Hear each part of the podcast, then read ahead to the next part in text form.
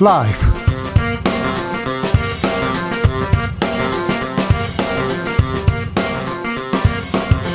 이천이십일년 십일월 팔일 월요일입니다. 안녕하십니까, 주진우입니다.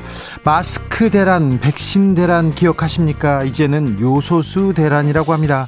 디젤 차에 넣는 요소수가 배기가스를 정화시키는데 중요한 물질이라 없으면 안 됩니다.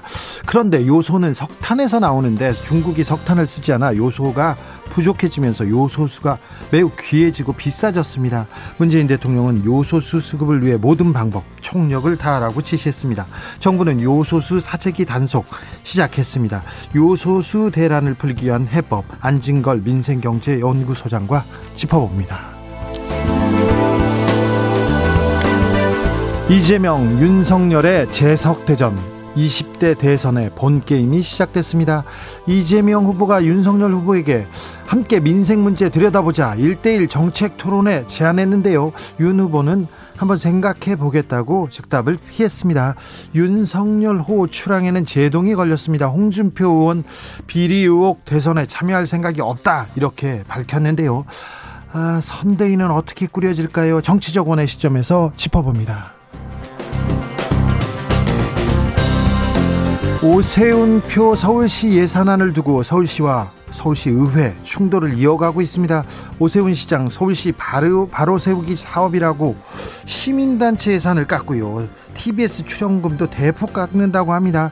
시의회에서는 민주주의 후퇴시키려는 시도라면서 비판하고 있습니다. 서울시 입장은 뭔지, 서울시 의회 입장은 뭔지 오늘 내일 이어서 들어봅니다. 나비처럼 날아 벌처럼 쏜다. 여기는 주진우 라이브입니다.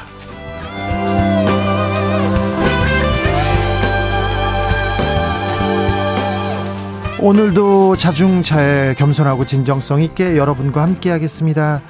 아, 운전하시는 분들 중에 디젤 자동차 가지고 계신 분 있죠? 요즘 요소수 때문에 걱정 많으시죠?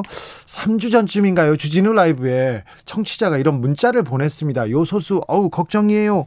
이거 빨리 조치를 취해, 취해주세요 했는데 지금 대란이 대란이라고 지금 이름이 붙고 있습니다. 실제로 요소수 구입하는데 가격이 훌쩍 올라서 깜짝 놀란 분들도 많다고 하는데 휘발유 값도 오르고 물가도 비상입니다. 햄버거에 양상추가 없다면서요. 김장 물가도 걱정입니다. 훌쩍 뛴 물가, 여러분은 어디에서 어떻게 느끼고 계십니까? 샵 구칠삼공, 짧은 문자 오십 원, 긴 문자 백 원입니다. 콩으로 보내시면 무료입니다. 칠구이오님께서 경제, 사, 정치, 사회, 요소, 요소 문제입니다. 네, 요소, 요소에서 요소가 문제입니다. 그럼 주진우 라이브 시작하겠습니다.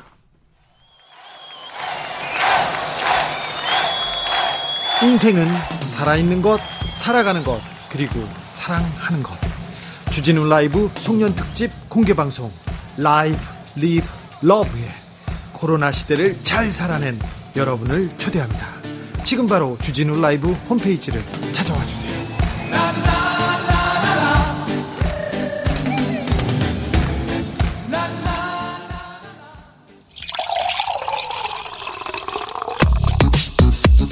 진짜 중요한 뉴스만 쭉 뽑아냈습니다. 주 라이브가 뽑은 오늘의 뉴스 주스.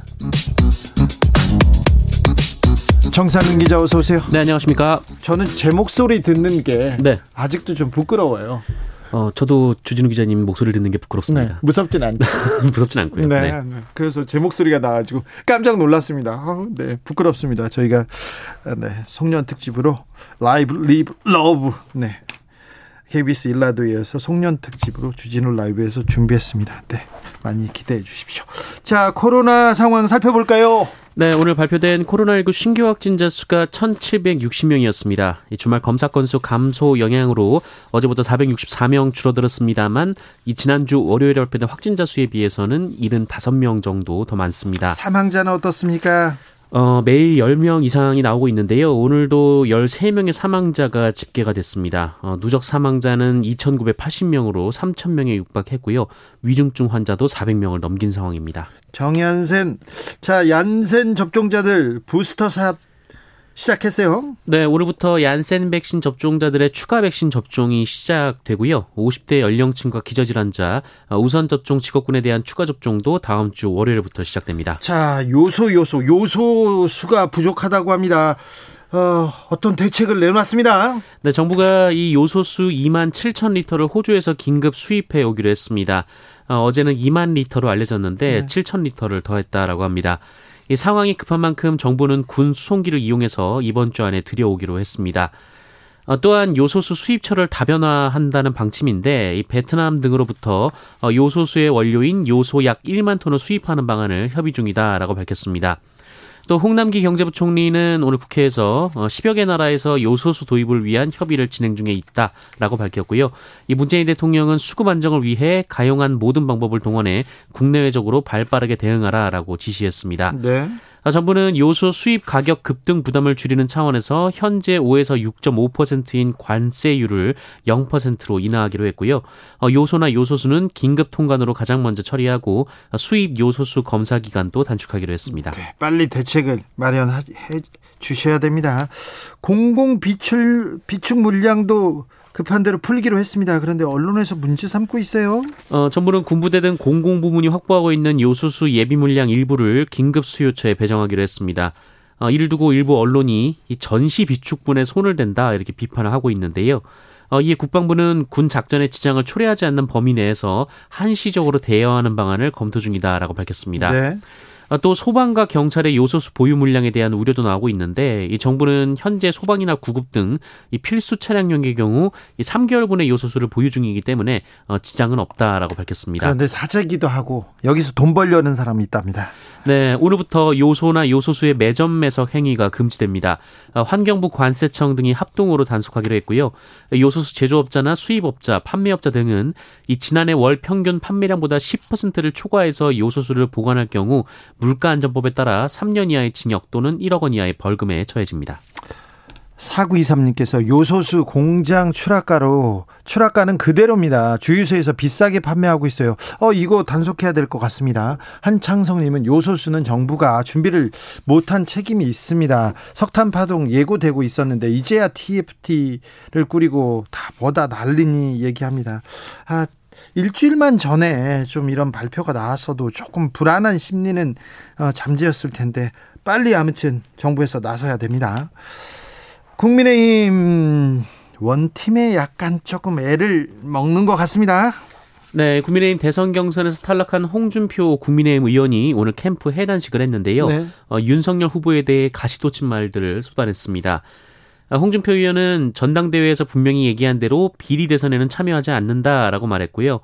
이번 대선에서 지는 사람은 정치 보복이라고 따질 것도 없이 감옥에 가야 될 것이다 라고 말하기도 했습니다. 네.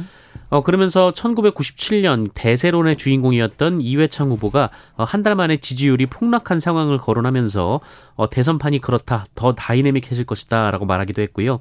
또 윤석열 후보와 만난다고 달라진 게, 달라질 게 있겠는가 라면서 만나지 않을 것이라는 입장도 밝혔습니다. 홍준표 후보의 지지자들 이공삼공에서 지금 굉장히 단, 단단히 뿌리 난 모양인데 청년을 위해서는 홍준표 후보가 홍준표 의원이 뭐라도 하겠다고 하니 어떤 얘기를 또 하실지 좀 아, 들어보겠습니다. 선대위가 꾸려지는데 여기에는 또 김종인 전 비대위원장 이름이 계속 거론되고 있습니다. 네, 이준석 국민의힘 대표는 오늘 라디오 방송에 출연해서 이 김종인 비대위 전 비대위원장이 이 선대위 전면 재구성이라는 선결 조건을 제시했다라는 말을 했습니다.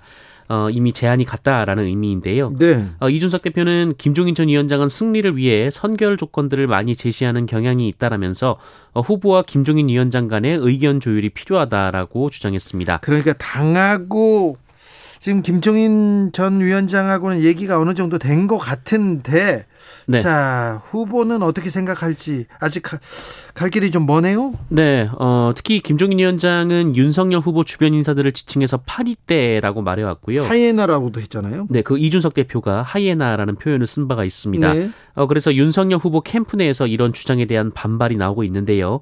어, 또 윤석열 후보도 이 주변 인사들을 내치지 않는 방식으로 선대위를 구성했으면 하는 바람을 드러내기도 했다고 하는데 어, 일단 윤석열 후보는 어, 측근인 권성동 의원을 바로 비서실장으로 임명하기도 했습니다. 권성동 의원이 비서실장이라 음, 선대위에 전권을 줘야 된다고 하는데 일단 비서실장은 먼저 윤 후보가 이렇게 낙점했습니다. 자, 음, 국민의힘 선대위가 어떻게 꾸려지는지 참 잠옷 궁금합니다. 이재명 후보는 민생 행보에 주력합니다. 네, 이재명 후보는 어제 민주당의 요소수 관련 긴급 대책 회의를 요구하면서 민주당에서 관련 회의가 열리기도 했습니다. 그리고 전국민 재난지원금 지급과 관련해서 올해 예상보다 더 거치는 초과 세수가 사십조 원이라면서 이 부자 나라의 가난한 국민이 온당한 일이냐라고 주장했고요. 또 지난 토요일에는 청년들과 만나 주거에 대한 고충을 듣고 또 대규모 공공주택을 공급해서 취약계층인 청년들에게 우선 배정하겠다라는 말을 했습니다. 또 부동산 불로소득과 개발이익 환수 시스템을 구축하겠다라고도 했습니다. 윤석열 후보에게는 일대일 회동 제안했습니다. 네, 이재명 후보는 오늘 오전 국회에서 열린 선거대책위원회 회의에서 윤석열 후보의 선출을 축하하면서 이 나라의 미래, 국민의 삶을 놓고 진지하게 논의할 일대일 회동을 제안한다라고 말했습니다. 이재명 후보는 그 회동을 통해서 국민의힘을 포함한 야당이 주장하고 민주당이 동의하는 민생 개혁안들이 많이 도출될 수 있을 것이다라고 밝혔습니다. 이에 대해 윤석열 후보는 무슨 의미인지 정확히 모르겠다며 확답을 피했는데요. 일정 소화 과정에서 잠깐 들었는데 생각해보겠다라면서 구체적인 제안 내용을 모른다라고 밝혔습니다. 김기현 국민의힘 원내대표도 이 느닷없이 정치쇼 하듯이 만날 건 아닌 것 같다라면서 성과로 이어질 수 있는 만남이 돼야 한다라고 말하기도 했습니다. 혐의가 어느 정도 드러나서 정식 수사에 나서는 걸 입건이라고 하는데요. 윤석열 후보 또 입건됐습니다. 네, 고위공직자범죄수사처가 이 검찰의 판사 사찰 문건 작성과 관련해서 윤석열 국민의힘 대선 후보를 추가 입건한 사실이 뒤늦게 알려졌습니다.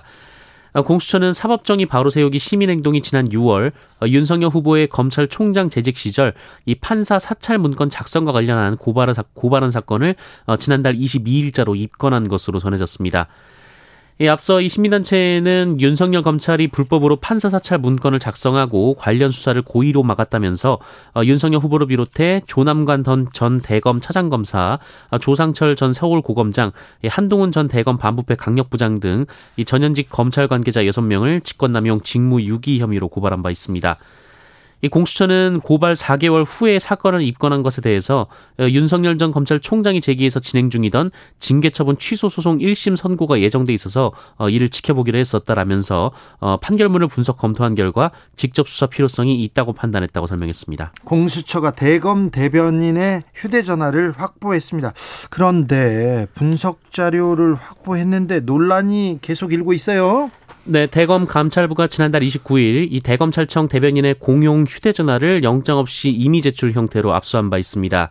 이 고발사주 의혹 그리고 윤석열 전 총장의 장모 사건 대응 문건 작성 경위에 대한 감찰을 위해서 이 휴대전화를 확보했는데요. 어, 그런데 이 휴대전화를 지금의 대변, 대검찰청 대변인만 쓴 것이 아니라 이 과거 대검 대변인들도 사용을 했었다고 합니다.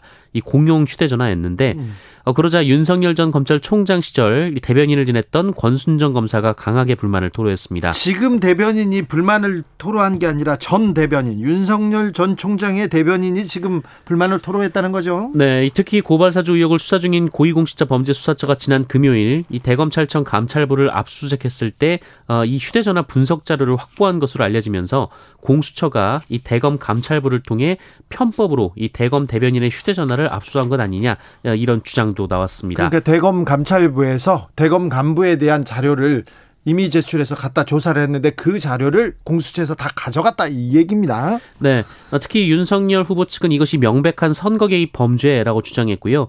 이 권순정 검사는 헌법상 영장주의 원칙과 절차적 정당성을 심각하게 훼손했다라고 주장했습니다. 어, 그리고 언론에서는 이 휴대전화가 대검 대변인과 기자들 간의 연락 내역이 있다라면서 언론 사찰이라고 주장하고 있습니다. 이게 또 언론 사찰이라고 언론에서 크게 썼더라고요. 이것도 뭐 검찰... 검찰에서 언론한테 좀 크게 써달라고 얘기한 좀 뉘앙스가 이건 분명히 있습니다. 네, 이 논란이 커지자 공수처는 어제 이 특정 시점 이후부터의 감찰 자료 일체를 청구해서 영장을 발부받았고 대검 감찰부가 영장에 따라 넘겨주는 것을 받아왔을 뿐이다라며 자료 확보가 적법했다라고 강조했고요.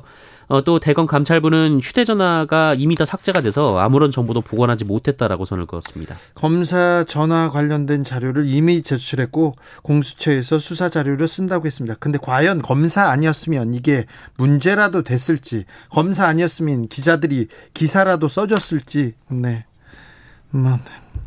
의문이 있습니다. 어, 이낙연 후보의 한 측근이 자살한 사건이 있었는데 어, 어떤 사건? 본건은 사건을 수사하다가 수사 자료가 없기, 없어요. 그래서 임의 제출이라고 집에 가서 다른 자료를 가져다가 그 자료를 꺼내서 수사를 이어가다가 자살한 사건이 있었습니다. 이거 별건 수사, 검찰이 비판받았어야 되는데 이 얘기는 안 나오더라고요. 검사들이 어떻게 수사하고 검사들은 어떻게 대응하는지 이 부에서 김은지 기자하고 자세히 살펴보겠습니다. 음, 검사가 아니었으면 이게 논란이 됐을까요? 자, 택시 기사에게 막말한 이십 대 승객이 논란이 되네요. 네, 지난 사 일 이 서울 송파구의 한 아파트 단지 인근에서 이십 대 남성 승객이 사십 대 나, 택시 기사를 폭행한 사건이 있었습니다. 왜요?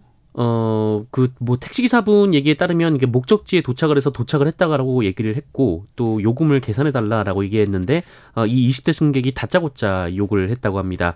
어, 그러면서 이 택시기사분을 끌어내려, 내린 뒤에, 어, 운전하면서 얼마 버냐라거나, 어, 너희 엄마가 가진 게 없어서 그렇다라는 등 인격 모독을 쏟아냈다라고 합니다. 아, 그리고 폭행도 있어서 그 이 치아가 부러졌다라고도 하는데요. 어, 이 남성은 폭언 중에 뭐, 우리 집이 십오억이다, 뭐, 십오억 원이다, 뭐 이런 말을 했다고도 합니다. 경찰은 양측 진술을 토대로 사건 경위를 조사 중이고요. 이십 대 남성 승객은 본인도 택시기사에게 맞았다며 쌍방 폭행을 주장하고 있다고 합니다. 택시에는 이렇게 녹화했겠죠? 씨씨티비. 네, 블랙박스가 공개가 됐습니다. 네, 네, 그래서 이 혐의가 드러났기 때문에 이런 기사가 나오는 걸 거예요. 네, 잘못한 사람은 처벌을 받아야죠. 음, 이별 통보를 한 사람이 있습니다. 그런데 이별 통보를 받았다고 애인의 차에, 전 애인의 차에 불을 지르려 한 삼십 대가 있습니다. 네, 인천 중부경찰서는 헤어진 동거녀가 타고 있는 차량에 방화를 시도한 삼십 대 남성을 방화미수 그리고 스토킹 처벌법 등의 혐의로 구속했다고 밝혔습니다. 스토킹 처벌법이 지금 이제 적용되면 이 사람 큰 죄를 받습니다. 큰 벌을 받습니다. 네, 이 남성은 지난 오 일 그 인천 중구의 한 길거리에서 전 동거녀가 타고 있던 차량의 창문 틈으로 불이 붙은 박스를 밀어 넣었는데요. 다행히 이 여성이 곧바로 불을 껐고 화를 피할 수 있었습니다. 어, 더 참 어처구니 없는 것은 이 차량에 이제 한 살 된 이 남성의 친딸도 타고 있었다고 합니다. 아휴, 참. 어, 범행 직후 이 남성은 달아났습니다만 신고를 받고 출동한 경찰에게 두 시간여 만에 붙잡혔습니다. 어, 이 남성은 이미 이전부터 이 이전부터 여성의 괴롭혔죠? 네, 스토킹을 한 사실도 밝혀졌고 어, 이에 지난달 초에 법원으로부터 접근 금지 명령까지 받았다고 하고요. 접근 금, 금지 명령을 받았는데 또 접근했어요? 네, 어, 동거 당시에도 이 여성을 폭행해 입건된 일도 있었다고 합니다. 그 전에 이분은 구, 그 구속되거나 격리됐어야 마땅한데 늦은 것 같습니다. 아, 이제서라도 스토킹 처벌법 잘 적용되기를 좀 네. 기대해 보겠습니다. 아, 참 이런 일이 있습니다. 아이고, 또 보험금을 타겠다고 자녀들의 몸에 상처를 낸 부부가 있습니다. 네, 자녀 앞으로 보험에 가입한 뒤 흉기로 자녀 몸에 상처를 내서 수천만 원의 보험금을 타낸 부모가 실형을 선고받았습니다. 이 전주지법 군산지원은 특수상해 보험사기방지특별법 위반 혐의로 기소된 사십 대 부부 중에 이 남성에게 징역 육 년, 여성에게 징역 사 년을 선고했습니다. 어, 이들 부부는 모두 여덟 차례 이 자녀들의 몸에 상처를 내서 보험사로부터 천백만여 원을, 어, 천백여만 원을 타낸 혐의로 기소가 됐습니다. 어, 흉기로 아이 몸에 상처를 내고 어, 자녀가 깨진 병에 베었다라는 식으로 거짓말을 했다라고 하는데요. 어, 이 남성은 이전에도 자신의 몸에 상처를 내는 방식으로 보험금을 네. 부정 수령해왔다고 합니다. 네. 자녀의 몸에 상처를 내가지고 돈을 벌겠다고요? 아, 그리고는 자녀가 쓰레기장에서 분리수거를 하다가 다쳤다고 이렇게 했답니다. 이런 사람들 사회에서 분리수거해야 됩니다. 사람이라고 부모라는 지칭을 하는 것조차도 좀 아깝습니다. 아, 안타깝네요. 네, 죄송합니다. 이런 뉴스가 계속되고 있었어요. 네, 여기까지 하겠습니다. 육칠공일 님 수고 많습니다. 말씀처럼 유가 상승에 요소수 가격 몇 배 상승에 구하기도 힘든 상황. 화물차 주차장 요금도 오만 원 인상시키네요. 삼중고에 죽겠습니다. 빨리 간곡하게 부탁드립니다. 요소수 빨리 구해 주셔야 됩니다. 그리고 오만 원이 오르면요, 주차장비가 오만 원이 오르면 이거 얼마, 이거 이것도 급격하게 오르는 것도 좀 막아 주셔야 됩니다. 네. 유성환님, 저도 요소수가 없어서 해외 직구로 구매했어요. 너무 비싸요. 아, 해외 직구로 구할 수 있는데 그것도 좀 비싸고 시간이 걸린다고 합니다. 노라부자님, 어, 디귿 맛 마켓에서 요소수 십만 원에 올라왔더라고요. 이런 폭리는 자체로 철벽쳐야 하는데 얘기합니다. 그러니까 지금 개인 간 거래, 거래 그리고 중고시장 거래에서도 계속 이렇게 폭리를 취하는 사람이 있군요. 사일공사님 디근마트에서 다섯 배 주고 두 개 샀습니다. 그리고 해외 직구했는데 오늘 취소 문제 왔습니다. 세관 통과 안 된대요. 이 주 버텨야 됩니다. 걱정입니다. 아유 참 아, 걱정입니다. 요소수 좀, 좀, 좀 바로 대책을 빨리 강구해야 될 것 같습니다. 삼일이삼님 마스크 부족할 때도 그랬는데 국가적 재난을 일억 천금의 기회로 여기는 사람들 진짜 반성해야 합니다. 반성해야 됩니다. 그런데 또 어떤 분들은 또 요소수 부족해서 국가기관 차량들 그냥 순찰차나 소방차 멈출까 봐 요소수 그냥 주는 분들도 있더라고요. 이럴 때 이 위기 때 또 그 사람들의 인성이 보이기도 합니다. 어려움은 있지만 우리가 잘 극복해낼 거라고 생각합니다. 그러니 화물차 그리고 큰 차 운전하신 분들 힘내주십시오. 주스 마치겠습니다. 정상근 기자 감사합니다. 고맙습니다. 교통정보센터 다녀오겠습니다. 김민희 씨.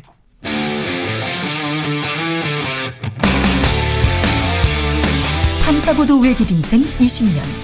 주 기자가 제일 싫어하는 것은?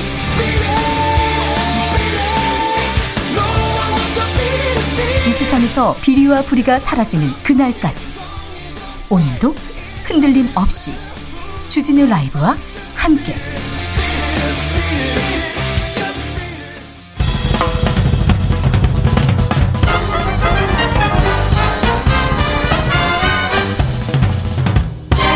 훅 인터뷰. 모두를 위한, 모두를 향한, 모두의 궁금증 훅 인터뷰.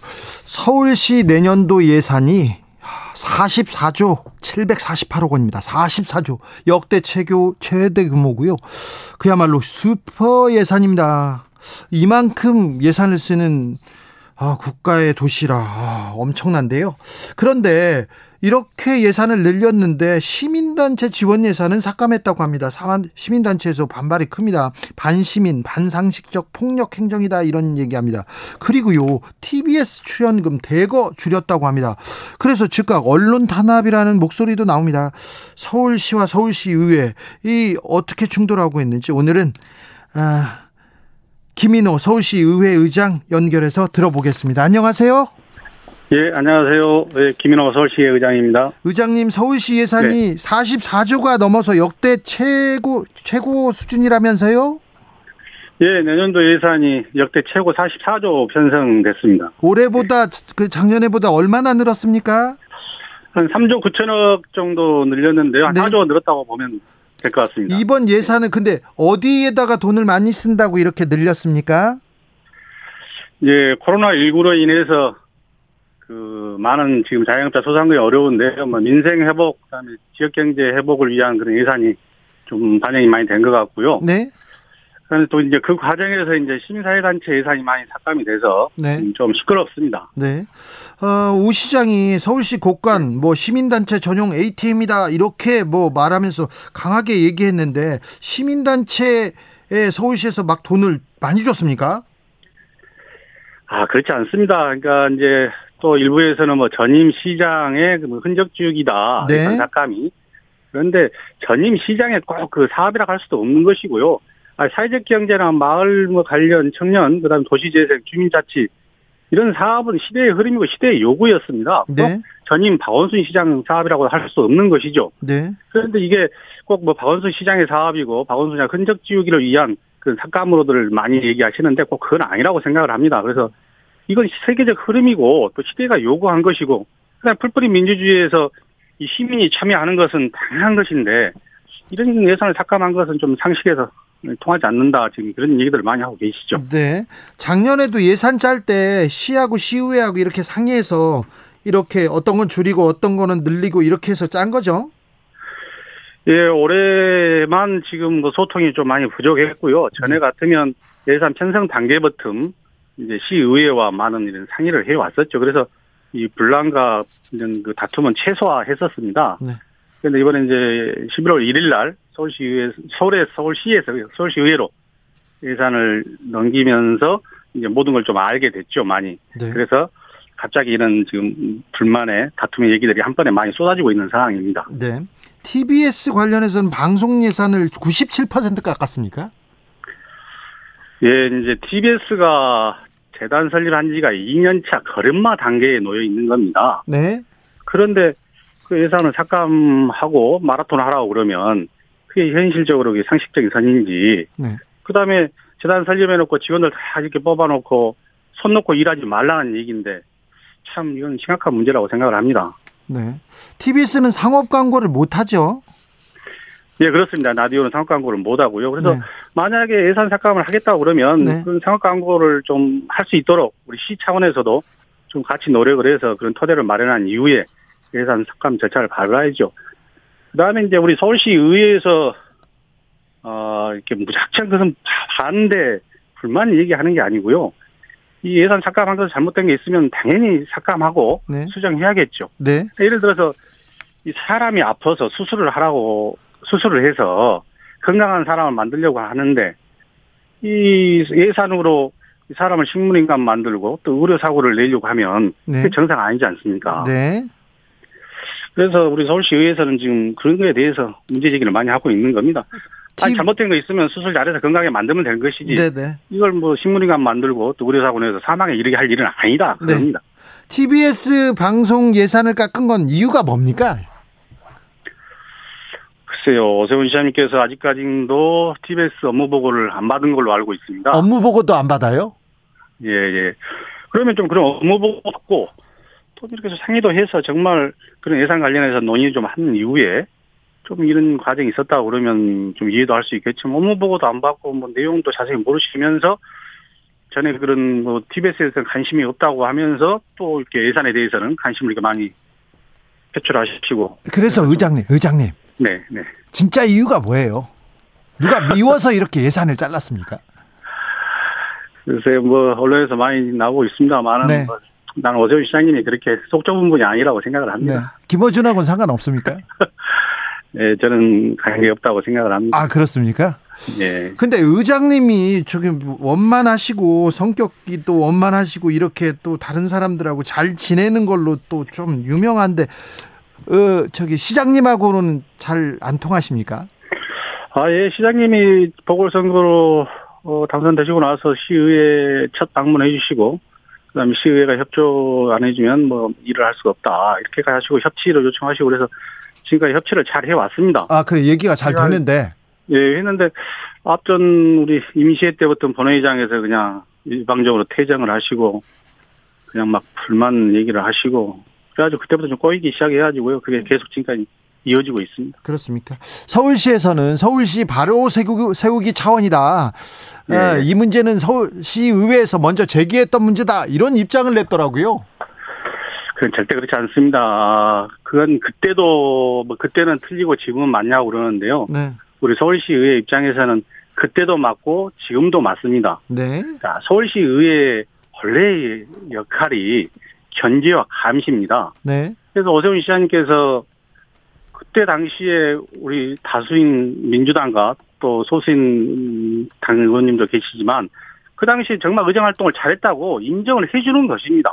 네. 그때도 그렇게 지적을 했었습니다. 여야를 가리지 않고. 네.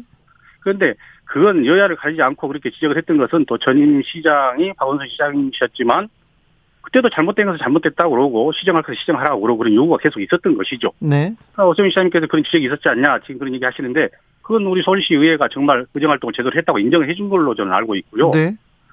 지금 와서 아까도 잠깐 말씀드렸습니다만 그거는 잘못된 게 있으면 개선하고 고치라는 얘기였지 그 자체를 아예 없애버리라는 얘기는 아니었거든요. 예. 그래서 아까 비유를 들었습니다만 사람이 아프면 수술해서 다시 건강을 회복하게 해야지 그 사람을 지금 식물인간 만들어보려고 그리고 의료사고 내서 사람을 아니 죽게 만들려고 하는 그런 지금 예산 편성과 그런. 알겠습니다. 지금 뭐 거지없이고 있다고 봅니다. 시장이 지금 의료사고를 내려고 하고 있습니까? 네.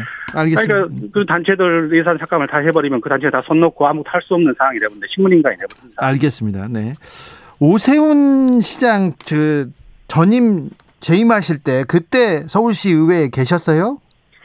예, 예. 네, 그때는 함께 시장을 이끌었었습니다. 오세훈 시장이 그 재임 시절에는 디자인 서울에다 돈 많이 썼잖아요. 예, 예. 한강을 르네상스나 뭐 디자인 서울에 많은 관심을 가지셨죠. 지금은 어디에다 돈을 쓰려고 하십니까? 아, 뭐, 지금도 이제 전에 하셨던 그런 사업에 대해서는 관심이 많으신 것 같습니다. 네. 관심 갖고, 난, 어쨌든 간에 코로나십구로 뭐 자영업자 소상은 어려운 상황이니까요. 민생회복에 관심도 많으신 것 같고요. 예. 그런데 이제 또 오세훈 시장님의 그런 공약 사업에 대해서도 관심이 많은 것 같습니다. 뭐, 서울론 그런 사업도 이번에 백육십팔억 편성했는데, 이건 또, 교육부 유사 사업이라고 그래서 중앙정부에서 이 시정 변경을 하고 있는 상황이거든요. 보류하라고 그러고. 네. 그다음에 안심소득 관련해서도 이제 그런 경계에 있는 분들도 대상자를 어떻게 설, 저기 선정할지 이런 문제도 많이 남아 있고요. 네. 그다음에 이제 뭐 태양광 사업 이런 것도 참 중요한 친환경 사업인데 여기에 대해서도 관심이 그렇게 없으시고 좀 그런 것 같습니다. 그래서 전에 사업에 대해서 관심이 좀 그래도 여전히 많이 남아 있으신 것 같고요. 네. 어쨌든 간에 코로나십구로 인한 자영업자 소상공인에 관심을 가져야 한다고 생각합니다. 특히 또 지금 청년들이 굉장히 어려운데 네. 청년 사업에 관심을 함께 가져야 한다고 생각을 하고. 알겠습니다. 오칠오칠님께서 시 예산으로 네. 시 예산으로 어디 어디 쓰는지 내역이 공개되나요? 그럼 예산 적정성 같이 판단할 수 있을 것 같습니다. 이렇게 물어봅니다. 아, 예, 예산 심의 끝나면요, 그건 다 공개가 됩니다. 네. 예. 자, 예산안 심의 의결은 언제까지 됩니까? 지금은 행정 사무감사를 하고 있고요. 예. 이제 십이월 중순 되면은. 예산 심의가 최종 끝날 것 같습니다. 네. 시의회에서 도장을 찍어 의결을 해줘야 이게 예산안이 지금 통과되는 거죠? 예, 시의회 본회의 통과돼야 예산이 최종 마무리가 됩니다. 그러면 그때까지는 계속해서 서울시와 서울시의회가 계속 얘기를 협의를 하는 거죠? 예, 그렇습니다. 네. 어, 어떻게 될 것 같습니까? 그래서 지금은 이제 행정사무감사 기간인데요. 네. 감사 끝나면 이제 예산 심의 들어가는데. 네.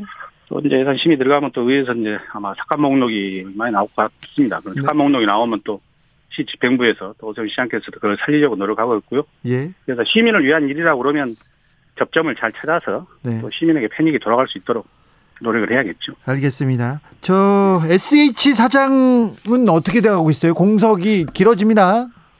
아, 예. 그럼 김현아 후보가 이제 낙마하고 올라간 이후에. 네. 다시 지금 공모해가지고요. 이제 세 번째 사장 공모를 했는데요. 네. 십일 일 날 인사청문회를 합니다. 네. 김원동 후보자요? 예, 예, 예. 경실련 본부장 출신. 그렇습니다. 이제 십일 일 날 네. 인사청문회가 예정이 잡혀 있는데, 이분이 이제 그 경실련에서만 이십여 년 넘게 네. 있어서 이런 거대한 큰 조직을 이끈 경험이 없으셔서요. 주변에서 많은 염려 걱정을 하고 있죠. 예. 그 다음에 이제 또 이분이 거기 계시면서 이제 또 중앙정부나 에스에이치 그런 사업에 대해서 많은 비판을 해왔었거든요. 네. 근데 이런 그 이제 사장으로서 업무를 수행하려면 중앙정부와 또 국회 또 각 시민단체 민간과도 잘 그런 소통을 가져야 되는데 그런 능력을 갖췄는지 인사청문회에서 면밀히 검토할 생각입니다. 근데 김원동 후보자는 지난번 공모에서 탈락하신 분인데 이번에 어떻게 다시 살아났네요? 예, 뭐, 들리는 얘기로는 뭐, 시장님께서 다시 또 뭐, 업무 좀 해보라 했다고 하는데, 그건 확인이 확실하게 안 된 상황인데요. 네. 그래서, 뭐, 본인이 다시 그런 뭐, 만회해보시려고 네. 또 지원한 건 아닌가 생각을 합니다. 그래서, 네. 아무튼 이 분란을 좀 불식시켰으면 좋겠습니다. 인사 청문에 잘 응하셔서, 네. 또 그런 능력을 잘 내보이셔서, 네. 또 이렇게 인정을 받으셔서 잘 통과돼서, 네. 좀 빨리 주택 문제나 또 에스에이치 공사가 장기간 사장 공석인데, 예. 좀 안정을 찾았으면 좋겠습니다. 아니 의장님 항상 유쾌하신 분인데 인터뷰하면서 예. 중간중간에 한숨을 쉬셔가지고 제 마음이 아, 또 아파요. 자, 음, 좀 요즘에 심각합니다. 그렇습니까? 예. 지자체 어느 지자체든 지자체장하고 의회하고 이렇게 좀 긴장관계가 있죠. 견해차가 있죠. 아, 예. 의회는 네. 항상 뭐 다양한 의견들이 있고 또 주장들이 있는 거니까요. 네. 아, 그래 있을 때 네. 어떻게 서로 소통 잘해서 네. 원만히 매듭 짓냐가 중요하다고 봅니다. 네. 이런 의견 자체가 없어서는 안 된다고 생각을 하고요. 예. 그래서 이 자리를 위해서 말씀드리면 좀 시장님이 좀 박원순 시장은 돌아가신 분 아닙니까? 또 예. 그분이 십이 년 동안 시정을 이끄시면서 모든 걸 다 잘못한 건 아닙니다. 모든 정책에는 공과가 있다고 생각을 합니다. 네. 그럼 잘못된 과는 아니, 좀 뭐 고치고 수정하고 개선하고 하면 될 일이지. 네. 그게 모든 게 다 잘못된 것 같이, 모든 게 다 전임 시장이 잘못한 것 같이 이렇게 표현해 가는 것은 그렇지 않다고 봅니다. 알겠습니다. 네. 어, 서울 시민들 걱정 없게 의장님이 잘 좀 해주세요. 예, 예. 네. 잘하겠습니다. 고맙습니다. 오늘 말씀 감사합니다. 김인호 서울시 의회 의장이었습니다. 내일은 서울시 입장 들어보겠습니다. 말씀 감사합니다.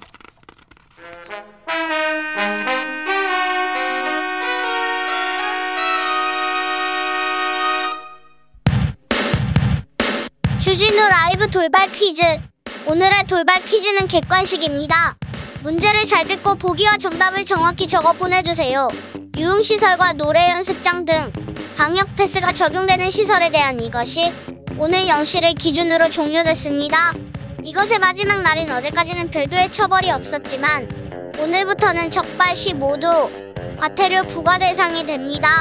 국가에서 특정 제도를 바꿀 때 사회 혼란을 막기 위해 일정 기간 동안 새로운 제도를 알리면서 단속이나 행정 제재는 하지 않는 기간인 이것은 무엇일까요? 어려우시죠? 걱정 마세요. 보기 준비했어요. 일 번 유효기간, 이 번 계도기간. 다시 한번 들려드릴게요. 일 번 유효기간, 이 번 계도기간. 샵 구칠삼공 짧은 문자 오십 원, 긴 문자는 백 원입니다. 지금부터 정답 보내주시는 분들 중 추첨을 통해 햄버거 쿠폰 드리겠습니다. 주진우 라이브 돌발 퀴즈, 내일 또 만나요.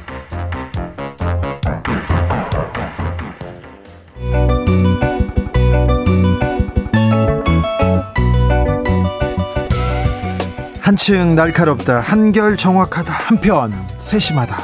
밖에서 보는 내밀한 분석, 정치적 원의 시점. 오늘의 정치권상 원에서 더 정확하게 분석해드립니다. 최민희 전 더불어민주당 의원, 어서오세요. 안녕하세요. 불굴의 희망 최민희입니다. 김용남 윤석열 캠프 공보특보, 안녕하세요. 네, 안녕하세요. 호기심 천국 김용남입니다. 네. 오랜만에 마스크를 벗고 방송해도 네. 된다고 해서 벗었습니다. 네, 네. 아무튼 어, 캠프 윤석열 캠프가 승리를 거뒀는데 네. 김용남 의원님 왜 이렇게 근심이 가득하십니까? 김용남 아니, 의원님도 파리 때? 근심이 하이에나? 가득한 게 아니고요. 어, 파리 때나 하이에나? 그, 금요일 날 오후에 발표가 됐잖아요, 경선 결과가. 예. 근데 그날은 그냥 조용하게 지내고. 네. 그 축하주를 어제 저녁에 먹었거든요. 네, 네, 알겠습니다. 아, 어제 좀 달리는 바람에 네. 오늘 컨디션이 안 좋습니다. 아니 근데 검사들은 너무 많이 달려요. 술을 조금씩 드셔야 되는데 퇴직한 이후에도 네, 너무 많이 달리세요. 윤 후보도 많이 먹고 우리 후보님 후보님이래 저기. 저기 특보님, 특보님도 많이 드시고. 이제 특보 아니, 잘린 거야. 해산됐잖아요. 음, 해산돼요? 예, 캠프는 오늘 해산되고. 오후에 해산 해산식 했어요. 했어요? 네. 그러니까 이제 무직. 아니 다시 꾸려지겠죠. 어, 그렇죠. 아니 네. 윤석열 캠프 공보특보로서 얼마나 많은 중요한 역할을 다 했습니까? 특별히 네. 왕자 그 사건을 막은 사람은 다 지금 그렇지. 손가락 혁명으로 손가락 혁명으로 이 막은 사람은 김용남 아닙니까? 그런데 원래 예? 경선 때 열일한 분들은 네. 본 캠프에서는 배제되죠. 그게 법칙이에요. 아니죠. 이렇게, 이렇게 윤석열 캠프를 지금껏 끌고 왔는데 김종인 비대위원장이 와가지고 다시 다 내놓으라 이렇게 얘기하는 게 이게 말이 됩니까? 아니 근데 그렇다고요. 정치가 참 이상한 게 이제 본 캠프가 꾸려지잖아. 네? 그럼 경선 때 열심히 한 사람들은 이제 이미지가 안 좋으니까 좀 비키고 중도에 있던 분들 있잖아요. 팔짱 끼고 네. 있던 분들이 말하자면 중도 확장이라는 명분으로 이제 들어와서 요직을 차지하는 거죠. 근데 그, 그래도 코어들은 같이 가잖아요. 근데 이제 정의가 실현되나 좀 지켜보겠습니다. 네. 아니 배제해 주시면 고맙죠 뭐. 아 이것도 무슨 또 아유, 그런 소리. 팔팔이오님께서 우리 용남이 형 잘 부탁합니다 이렇게 문자가 왔습니다. 네, 잘 부탁합니다 용남이 형. 네, 자 대선 대진표가 완성됐는데 근데 홍준표 의원이 네. 깨끗하게 승복한다. 내 역할은 여기까지다. 얘기는 했는데 그 다음부터 말 나오는 게 둘 중 하나는 감옥 간다. 이회창 지지율 폭락한 거 봐라. 아직 멀었다 얘기합니다. 조금 이거 조금. 걱정이 되네요. 그냥 속 시원하게 와 뒤끝 장렬이네 이렇게 얘기하고 싶지만 네. 이렇게 얘기하면 안 되겠죠. 결국엔 합류하실 겁니다. 결국에는요. 네. 결국에 합류할까요? 홍준표의 목소리 잠깐 들어볼게요. 당신만으로는 대선을 이기기가 어렵습니다. 우리 당원들이 한 오십만 당원으로 보더라도 민심에 비하면 그거는 백분의 일밖에 되지 않습니다. 앞으로 넉 달이 남았습니다. 넉 달간 어떤 상황의 변화가 올지 참 걱정스러운 게 아, 앞서는 게 아마 두 사람 중에 한 사람은 선거에 지면 감옥에 가야 할 겁니다. 경선에 성공한다. 그러나 내 역할은 여기까지다. 전당대회 소상이잖아요. 분명히 이야기했습니다. 비리 대선에는 참여하지 않는다. 그리고 당원들이 힘을 합쳐서 정권 교체에 나서주기를 바란다. 그런 말씀을 드렸는데 원팀 정신하고 별개일 겁니다. 자, 정치인의 심리는 또 우리 최민희 의원이 네. 또 전문가죠. 우선 저는 홍준표 후보의 말 중에 전적으로 동의하는 말이 있습니다. 그게 검찰의 손에 맡겨진 대선이라는 네. 시각은 동의합니다. 지금 네. 어, 정치권이 언제부턴가 정치권에서 정무적으로 해결해야 될 일을 전혀 풀지 못하고 껄핏하면 이게 고발하고 그래서 이게 재판부의 최종 결정을 기다리고 이게 지금 여야가 반복하고 있잖아요. 그 이번 대선에서도 검찰의 칼날 위에 두 후보가 서 있게 되었다. 이 부분은 과연 정치권이 잘하고 있나 이 문제 제기에 동의하고요. 그리고 그 두 사람 중에 한 사람은 감옥 갈 거다. 네. 이거는 그냥 예측이신데 비리 의혹이 사실이 아니면 그런 일은 없을 것 같고요. 아니 근데 비리 대선이라고 얘기했고 한 명은 대통령 되고 한 명은 감옥 갈 거라고는 단언하시던데요. 네. 근데 저거는 뭐 그냥 약간 뒤끝 장렬 플러스 뭐 그게 섞여 있다고 보고 근데 저분이 얘기한 것 중에 이회창 후보 관련하여 네. 이회창 후보 두 아들이 군대 안 갔잖아요. 네. 근데 그게 불법은 아니었지만 두 후보가 다 군대 안 간 부분이 석연치 않아서 지지연설을 한 번도 하지 않았다. 이 부분은 과거의 팩트를 얘기한 거고요. 그다음에 김용남 의원께서 제가 민주당이 원팀으로 몸살을 앓을 때 제가 이거는 곧 국민의힘의 미래다 이렇게 말씀드렸거든요. 그런데 지금 그 미래가 된 거고 민주당은 제가 한 달 정도 걸릴 것이다. 이게 화학적 결합과 물 그 물리적 결합을 하는데 근데 아직도 화학적 결합이 민주당도 다 끝난 건 아니거든요. 네. 근데 물리적 결합조차 어렵지 않아 보입니다. 지금은. 네. 예, 그래서 이 부분에 대해서는 김종인 위원장과 홍준표 전 검사의 악연부터 네. 그 홍준표 전 후보에 대하여 김종인 위원장이 결국 쫓아낸 거잖아요. 공천 안 줘서. 그래서 이런 어떻게 보면 공천 배제하고 쫓아내는 거는 정당에서는 불구대천 관계라고 보거든요. 네. 그런데 갑자기 윤석열 후보가 되자마자 김종인 위원장이 총괄 선대, 총괄해서 선대위를 맡는다 이런 얘기가 나오니까 저는 갈수록 홍준표 의원의 말이 세지고 있어요. 처음에 깨끗이 승복했다가. 그것은 김종인 위원장 영입 그리고 김종인 위원장이 내 중심으로 선거 치르겠다. 이런 의지 표현과 무관하지 않다고 생각합니다. 그런데 김종인 전 비대위원장 중심으로 선거를 치릅니까? 선거요? 후보 중심으로 치르는 거죠. 그렇겠죠. 그래야죠. 선거는 당연히 후보 중심일 수밖에 없고 사실상 선거의 그 성패 여부는 후보가 구십 퍼센트를 책임지는 거죠. 나머지 캠프에서 십 퍼센트 정도를 도와드리는 거고. 근데 아, 아직 뭐 공식적으로 결정나거나 확인된 바는 없기 때문에. 근데 이준석 대표하고 네. 김종인 비대위원장은 얘기가 다 된 것 같아요. 네. 그래서 캠프 운영에 전권을 달라 이렇게 얘기를 하는데 그러면 대표가 줄 수 있는 겁니까 그게? 후보가 줘야 되는 거죠. 네. 네. 당대표도 사실은 대선 후보가 선출되면 대선 후보가 당대표보다도 우선하는 당무 우선권을, 당무 우선권을 갖기 때문에 아, 총괄선대위원장이 됐던 캠프의 구성도 사실은 후보의 권한이고 후보가 권한을 위임해줘야 가능한 것이죠. 근데 이준석 대표하고 김종인 전 비대위원장하고는 원래 조금 인연도 깊고 어, 소위 얘기하는 궁합이 맞잖아요. 근데 김종인 전 비대위원장께서 그 경험이 많기 때문에 선거 캠프를 꾸리거나 운영하는 거에 있어서는 뭐 적임자 중에 한 분인 건 틀림없어요. 근데 다만 걱정되는 게 홍준표 의원도 좀 멀어지는 거가 있지만 그거보다 더 중요한 거는 안철수 후보와의 단일화가 좀 어려워질 맞아요. 가능성이 있어서 그게 걱정되는 맞습니다. 부분이죠. 그런데 지금 묘한 신경전이 시작된 것 같아요.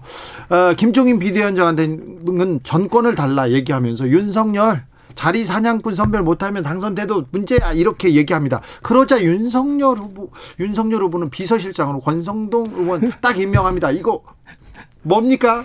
정치는 우리가 흔히 여야의 권력 투쟁만 보잖아요. 근데 사실상 내부에서 더 치열한 건 네. 캠프 내부의 자리 다툼입니다. 그렇죠. 후보 되잖아요. 선대위 꾸릴 때까지 제가 진짜 뭐, 네. 피터지게 싸웁니다. 네, 피터지게 싸우는데 늘 밀려나본 입장에 저는 그게 더 잘 보였어요. 늘. 음. 왜냐하면 저는 밀려날 때 그냥 밀려나지 안 싸웠거든요. 왜냐하면 거기서 싸워봤자 그게 별로 안 좋기 때문에. 그런데 보면 지금 윤석열 후보가 권성동 그 검사 출신 의원을 비서실장으로 임명하잖아요. 이건 김종인 위원장의 뜻과는 맞을 수가 없습니다. 왜냐하면 지금 윤석열 전 검찰, 검찰총장이 국민의힘 후보가 되면서 야 검찰당 아니냐 이런 얘기가 떠오르는데 검사 출신의 국회의원을 또 비서실장으로 임명하는 걸 김종인 위원장이 동의하기 어려운 거거든요. 그러니까 이미 과거에 소위 이준석 대표나 김종인 위원장이 파리 때 혹은 하이에나로 얘기한 자리 사냥꾼들과 김종인 위원장의 뭐 팽팽한 뭐 그 신경전이 시작되었으나 지금은 권성동 비서실장을 임명함으로써 힘이 하이에나 때들한테 가 있기 시작한 게 아닐까 합니다. 그러니까 표현이 대단히 잘, 잘못됐어요. 사실은 선거 캠프라는 게 월급 나오는 자리도 아니고 네. 자기 돈 써가면서 자원봉사하는 자리잖아요. 네. 아니 그걸 뭐 꼭 시켜달라고 누가 한 것도 아니고 네. 어, 인연 맞는 사람들이 이제 아, 도와달라 도와 아, 도와야 되지 않겠느냐 이렇게 해서 꾸려지는 게 선거 캠프인데 그거를 아주 경멸적인 표현을 쓰는 사람들 자체가 대단히 잘못됐다고 저는 생각을 합니다. 그럼 김종인 위원장과 이준석 대표가 잘못된 그 거네요. 표현을 사용한 거는 대단히 음, 잘못한 네, 거죠. 네, 그거는. 네. 그렇죠. 아니 그리고 아니, 더 얘기하면 여기 좀 멀어질 수가 있으니까 딴 얘기 해야 되겠습니다만. 딴, 얘기, 딴 얘기래요? 삼백육십육 지금 주제가 이건데. 그렇죠. 삼천육백육십 님께서 홍준표 의원님 평소 비호감이었는데 깨끗하게 승복한다는 선언 듣고 호감도 상승했어요. 그런데. 오늘 뉴스 보니까 뒤끝 있던데요. 아유, 홍준표 의원님은 뒤끝은 뭐 알아주죠. 대선 후보급입니다. 사이, 나이스 센텀보그님께서 홍준표님은 자존심이 상해서 절대로 화합 안 된다고 봅니다. 다시 탈당 안 하면 다행입니다. 이렇게 얘기하는데. 아니 근데요, 의원님 사실 정치가 좀 솔직해져야 돼요. 제가 보니까 임종석 전 비서실장이 캠프에서 비서실장 합디다. 그러더니 청와대 초대 비서실장 되더라고요. 그렇죠. 그러더니 뭐 무슨 장관 후보에도 오르고 종로 뭐 늘 종로 국회의원 선거 후보에도 올라요. 그러니까 그 캠프에서 요직을 맡는다는 게 돈 받는 건 아니지만 그걸 자봉이라고 표현하면 정말 진짜 자봉들에게는 속보이는 일인 것 같아요. 캠프에서 권성동 비서실장이 이제 만약에 좋은 일이 있으면 이분은 법무부 장관 가거나 그런 거잖아요. 그래서 네. 저는 캠프의 그 자리 다툼이 심한 것은 미래에 자기가 권력의 지분을 나눠갔기 때문이라고 생각합니다. 그래서 그, 그래서 선대위에서 한 자리 하려고 아, 그렇죠. 인수에서 또 한 자리 또 하려고. 그래서 제가 김용남 우리 전 의원님도 아유 그 잘라주면 좋죠. 이런 자세 때문에 여기 계시는 거라고요. 좀 그 거기 가서 투쟁해서 좀. 좀 뭔가 한 자리 하시죠. 반성하겠습니다. 그러니까 반성. 권성동 네. 팔 비틀고요. 음. 저기 뭐지? 누구지 윤 후보 발목알지를 이렇게 그렇죠. 잡고 잡아가지고 얼른 내놓으라고 하십시오. 아니 근데 와이프가 그 코로나 때문에 그 애들 아무데도 한 지금 이건 지금 너무 낭만적인 데려갔으니까. 지금 접근법이에요. 지금 그래서 얼굴이 잘 해맑은 거예요. 네, 안 돼요. 호기심을 어 그 자리는 선대위는 나한테 뭘 줄까 이 얘기를 더 하셔야 되는데. 아, 맞습니다. 어, 내년 삼월 구일까지 아무데도 못 간다 그러면 와이프가 화낼 것 같아요. 아니 그 삼월 구일 음. 이후에 가셔야 되는데 아 참 그런데 이 윤석열 캠프와. 음. 김종인 비대위원장 이 케미는 어떨까요? 이준석 대표와 케미 그리고 홍준표는요. 또 그다음에 안철수는요. 김동연은요. 어찌해야 될지 숙제가 만만치 않습니다. 방금 말씀드렸습니다만 제일 염려되는 부분은 그거예요. 염려되는 부분은 그러니까 잠시 후에 안철수... 여섯 시에 이 부에서 아, 하겠습니다. 예, 예. 네. 이 부에서 저희들은 다시 정치적 원의 시점 이어가겠습니다.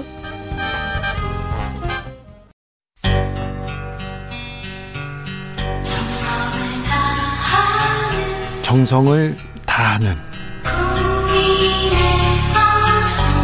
국민의 방송, 국민의 방송. 케이비에스 주진우 라이브 그냥 그렇다고요. 주진우 라이브 이 부 시작했습니다. 지역에 따라 이 부부터 함께 하시는 분들 계시죠. 어서 오십시오. 함께 해 주십시오. 일 부가 궁금하다 싶으면 유튜브에서 주진우 라이브 검색하시면 됩니다. 라디오 정보센터 다녀오겠습니다. 정한나 씨. 정치적 원의 시점 이어가겠습니다. 최동률입니다. 최민희 전 의원님 시사평론 참 잘하십니다. 멋져요. 같이 차 한잔하고 싶습니다. 몇 살이세요? 어, 시사평론 말고 인생평론은 더 잘하고요. 인생상담은 더 잘합니다. 박종성님께서 근데 줄이 많이 서 있어가지고 네. 나이가 중요합니까? 아니 저 나이 초월. 또 초월. 네, 네. 나이 초월. 다 초월이에요. 네, 다 초월. 네. 요새 네 많이 네. 네. 외로워하십니다.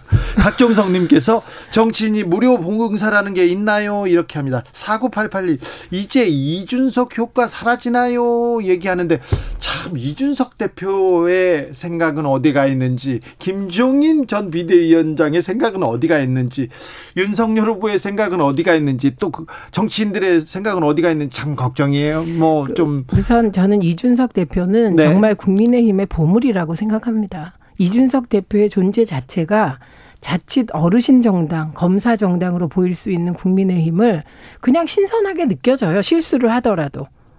그런데 이준석 대표가 사실 거의 시사평론계에서 십 년을 한 분이잖아요. 그래서 나름 내공도 있어서 지금 김종인 위원장이 중심 같지만 저는 이준석 대표가 중심에서 소위 권력 투쟁을 하고 있다고 보죠. 누구랑? 국민의힘의 중진 의원들이랑. 네. 한 팀 아닌가요? 한 팀은 화학적 결합 돼야 된다니까요. 팀이 어디 있어요? 정치적 목적을 위해서. 네, 아니 제 말씀은 이준석 대표하고 김종인 전 비대위원장이 한 팀 아닌가 그런 아, 말씀을 드린 그렇죠. 거죠. 네, 지금 뭐 네, 그런데 한 팀인데 또 다른 생각을 하고 있는 것 같습니다. 아, 그렇죠.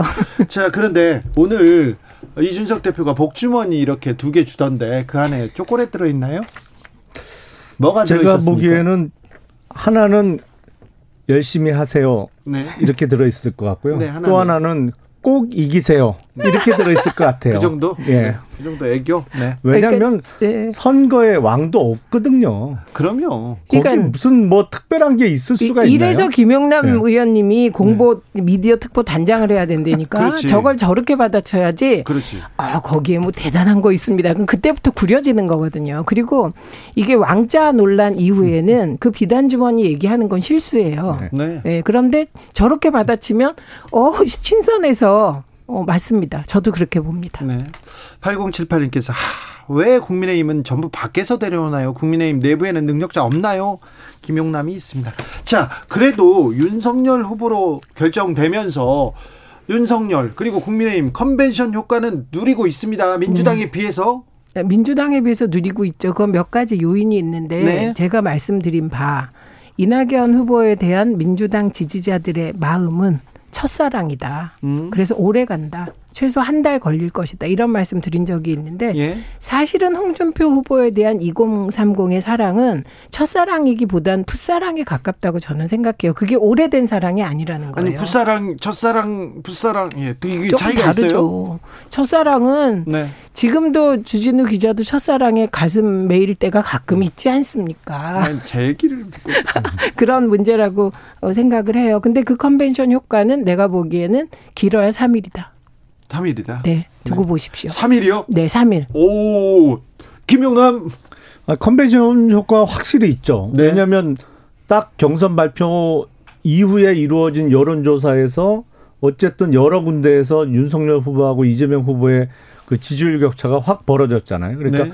홍준표 후보가 한 십오 퍼센트 내외 지, 받던 지지율이 상당 부분이 윤석열 후보로 옮겨오면서 그 윤석열 후보, 이재명 후보의 지지율 격차가 여론조사에 따라서 십이 퍼센트 내지는 십오 퍼센트 벌어지는 여론조사 결과가 나왔으니까 확실히 효과는 있는 거고 제가 보기에는 삼 일입니다. 삼 일보다 훨씬 오래 갈 것 같은데요. 왜 제가 그 말씀 드리냐면 네. 가장 최근에 나온 따끈따끈한 여론조사에서는 격차가 사 퍼센트로 줄었습니다. 그리고 심지어 당선 가능성에서는 이재명 후보가 오 퍼센트 가까이 앞섰습니다. 그래서 제가 그래도 잘 봐줘서 삼 일이다 이렇게 말씀드린 거예요. 칠칠칠오님께서 정치 멀미가 납니다. 여론조사 좀 중단해 주세요. 나락골이 하루살이처럼 이게 뭡니까? 맞습니다. 어, 수, 저기 수치를 말씀하셔가지고 여론조사 어떤 여론조사인지 아무튼 차이가 십여 퍼센트에서 줄었다 이렇게까지는 보겠습니다. 앞으로 앞으로 그러면 윤석열 캠프는 어떻게 됩니까? 아니 캠프 다시 공식 그 선대위를 꾸려야죠. 네. 어, 그리고 그동안 캠프에 참여하지 않았던 전현직 의원들이 사실은 거의 다 들어올 수밖에 없죠. 네. 어, 캠프 규모가 지금보다도 훨씬 커질 거고 어, 광화문 쪽에 있던 캠프도 음. 여의도 쪽으로 옮기려고 지금 준비하고 있고요. 네. 뭐 이래저래 더 규모도 커지고 사람도 많아지고 더 어, 복잡해지겠죠. 네. 사람이 많아지고 복잡해지면 또 이게 사공이 많아지는 건데. 캠프는요. 어떤 캠프든 이렇게 어지럽고 그러다가 질서가 생기면 끝나 선거가. 그렇죠. 그게 캠프의 법칙입니다. 네. 아, 그래요? 선발 맞추다가 딱 네. 맞을 때 되면 끝나잖아요. 네. 네. 그래가지고 아 며칠이 부족했어. 네. 아, 며칠만 더 있었으면 우리가 따라잡았다. 다 그 얘기를 해요. 그 후보들이. 얘기죠. 네. 진 후보들은 다 그 얘기를 하는데 윤석열 후보 광주는 가십니까? 예. 십 일 아, 그리고 십일 일은 봉화마을 이렇게 일 박 이 일 일정으로 네. 잡혔죠. 이렇게 다녀오신다고요? 네. 봉화마을도 가세요? 네. 네. 어, 효과가 있을까요? 광주 봉화마을? 꼭 효과를 뭐 노리고 간다기보다는 아니, 지금 대선 후보잖아요. 네. 전국 어디나 다 가야 되는 거고 네. 또 얼마 전에 그 사건도 있었기 때문에 네. 어, 찾아뵙고 네. 저희가 철저하게 준비하고 있는 건 단 하나밖에 없습니다. 어떤 거요?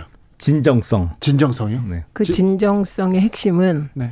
이 사안을 그 초기로 거슬러 올라가면 전두환이 과연 정치를 잘했냐. 네.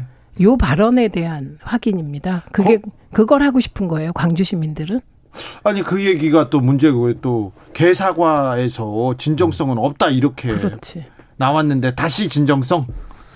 그 오공 관련 발언은 사실은 그 적재적소에 사람을 잘 쓰는 사람의 기용과 관련한 이야기를 하다가 나온 거거든요. 예? 이게 대표적으로 그 전두환 정부 때 청와대 경제수석을 했던 김재익 수석을 예를 들면서 아, 뭐 성향이나 뭐 이걸 떠나서 능력 있는 사람을 적재적소에 잘 써야 된다는 얘기를 하다가 이제 나온 얘기라서 그걸 설명드리고 어. 네. 아니 그게 해야죠. 그러면 A 수석 하나 잘 썼다 이렇게 얘기를 해야지. 쿠데타와 오일팔만 빼면 정치는 잘했다. 네. 그 주장을 굽히지 않았어요. 삼 일 동안. 그게 문제인데 중요한 건 지금 광주 시민들은 계란은 절대 안 던지겠다. 이용당하기 네. 싫다. 뭐를 준비했냐. 사과를 드리겠다. 지금 이러고 있다고 합니다. 네. 아무튼 능력 있는 김용남은 어떻게 쓸지 한번 또 지켜보자고요. 네, 저희는 그것만 관심 있습니다. 네. 그리고는 이재명과 윤석열 본격적인 대결 시작됐습니다. 전국민 재난지원금 에 대해서도 공방 이어지고요. 일 대일 회동은 성사될까요? 기본적으로 그 검사 출신들이 범죄 혐의를 받고 있는 분들하고는 좀 만나기 싫어해요. 범죄 뭐, 혐의. 그러면 그건 본인에 대한 얘기인데? 아니 본인도. 이재명 후보가 지금 심각한 혐의가 있잖아요. 그래서 뭐가 심각해요? 어, 어쨌든 후보들은 선관위가 주최하는 공식적인 토론회도 있고 해서 어, 어떤 후보가 만나서 정책을 조율하는 거는 사실상 상황상 말이 안 되고요. 그래서 꼭 만날 이유가 있을까 싶습니다. 음, 이게 진짜 같아요. 그런데 공식적으로는 생각해 보겠다였는데 안 하겠다는 뜻 같아요. 아니, 아니. 그거는 뭐 제 생각에 도대체 만나서 후보들 간에 할 수 있는 뭐가 없잖아요. 결정을 할 입장도 아니고 네, 어떤 그래요. 예를 들어서 음. 서로 공약을 조율할 것도 아니고 뭐, 뭐 할 수 있는 게 없거든요. 만나서 사실은. 그 생각은 그렇고 네. 저는 무조건 토론하자. 응해야 한다고 생각합니다. 만나자. 만나야 된다고 생각하고요. 그다음에 저는 홍준표 후보가 이게 비리 대선이다. 그래서 둘 중에 하나는 지는 사람은 뭐 감옥 간다. 이거와 관련하여 사실은 윤석열 후보가 훨씬 더 많은 비리 혐의를 받고 있습니다. 우선은 고발사주 선거 개입 의혹 있고요. 두 번째는 윤우진 전 세무서장에 대한 소윤 대윤의 비리 혐의 은폐 정황. 세 번째는 도이치모터스 주가 조작 관련한 아내 혐의 나중에 검찰이 혹시 은폐했냐 이것부터 시작해서 최근에는 장모가 양평에서 아파트 특혜 받아서 아파트 사업 특혜 받아서 팔백억 폭리 취한 부분에 대해서 그러니까 저는 비리 혐의는 더 많이 받고 계시다. 그렇기 때문에 좀 아까 하신 말씀은 거두어 들이심이 옳다 이렇게 생각하고요. 그다음에 중요한 거는 지금 오십조를 손실 그러니까 자영업자 손실 보상액 오십조를 이재명 재난지원금 거잖아요. 아, 이거 이것보다도 자기 윤 후보는 더 크게 오십조, 오십조 크게 쏘겠다. 지금 이 얘기잖아요. 일단 범죄 혐의와 관련해서는 이재명 후보의 혐의는 윤석열 후보하고는 비교가 안 되죠. 그러니까 얘기해 보세요. 뭔지. 윤석열 후보에 대해서 지금 최 의원님이 말씀하신 거는 사실상 관제 비리 의혹이고 관에서 만들어내고 있는 비리 의혹이고 만들었는데요? 이재명 후보 관련된 건 정말 심각하죠. 대장동뿐만 아니라 네.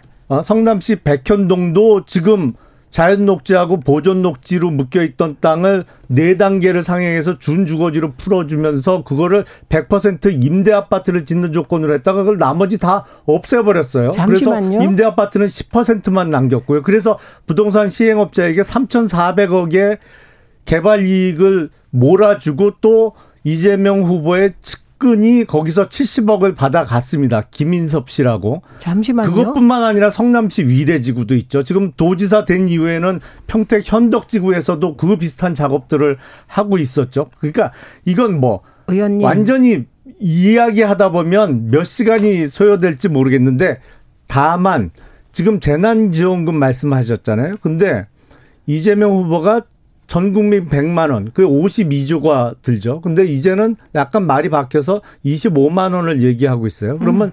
십삼조 정도가 들어갑니다. 그것도 올해 안에 지급을 하자고 주장을 하니까 연말 전에 그러면 추경을 또 해야 돼요. 근데 지금 재난지원금과 관련해서 그동안 월급이 한 푼도 깎인 적이 없는 공무원이나 대기업 다니는 임직원들이 왜 재난지원금을 받아야 돼요? 그런 돈이 있으면 코로나 때문에 매출이 줄고 거의 폐업 직전까지 다 가 있는 아니면 상당 부분 이미 폐업을 한 소상공인에게 몰아주는 게 맞죠. 네, 저는 예, 우선 김용남 전 의원님을 가짜뉴스 살포 대마왕으로 임명합니다. 갑자기 왜 또 지금까지 그러시다가. 백현동, 아니 네. 이 부분은. 네. 백현동 관련하여선 이게 식품연구원의 부지였기 때문에 예. 국토부 요구에 따라 단계적으로 풀게 된 거고요. 그리고 지금 일부 언론이 그냥 기사 쓴 게 다 팩트라고 말씀하시는데 그 팩트인지 아닌지 확인도 안 된 것들입니다.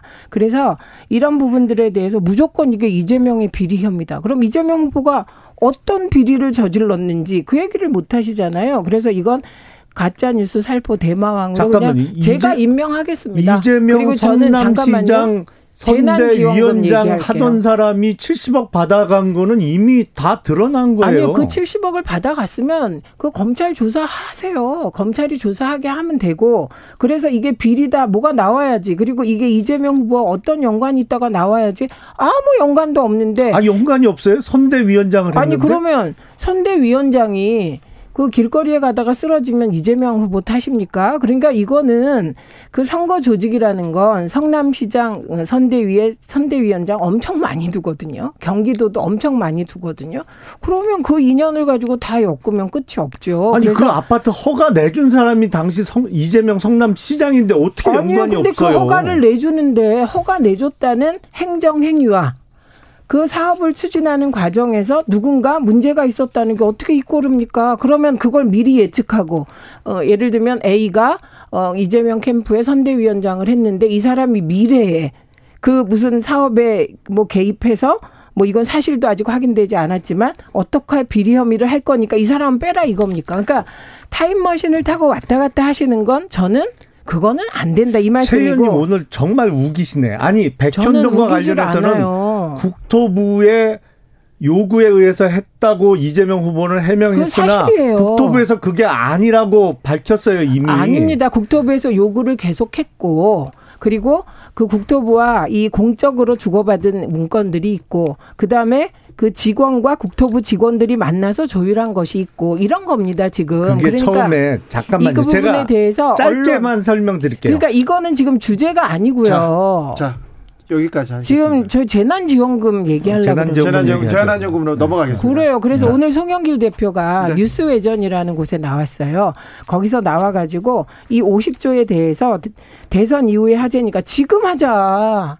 어? 우리 지금 자영업자들이 힘드니까 지금 그 당무의 일부를 후보가 가져가기로 어, 국민의힘이 했다고 하더군요. 그러니까 지금 원내대표하고 얘기를 잘 하셔서 이 손실보상 전액 지원을 여야가 즉시 논의해서 지금 합시다. 이렇게 얘기를 하더라고요. 송영길 대표가. 그건 어떻게 생각하십니까? 그럼 추경 또 해요? 올해 아니, 추경을 그러니까. 벌써 세 번이나 했는데 그럼 아니, 그러니까. 네 번째 추경을 또 해요? 지금 즉시 합시다. 그러면 내년도 예산 심사 아직 안 끝났거든요. 추경이 아니라. 이거는 예산에 넣어서 일월에 그냥 해버리자.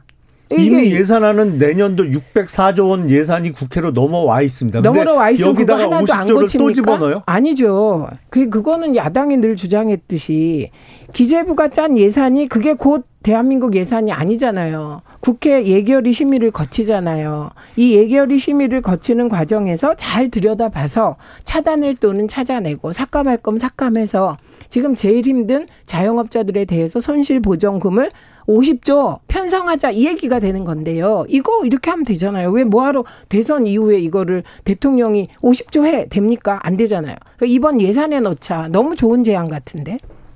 그게 가능한가요? 저는 뭐 육백사조짜리 예산에다가 뺄 거 빼고 넣을 거 넣었는데 거기다가 오십 조 넣는 거는 네. 아니지, 저는 이거는 뺄 거를 빼면 아예 불가능한 계산 같은데. 아닐 것 같은데요. 저는 어, 오십 조면요. 이게 과거에. 말이 쉽지.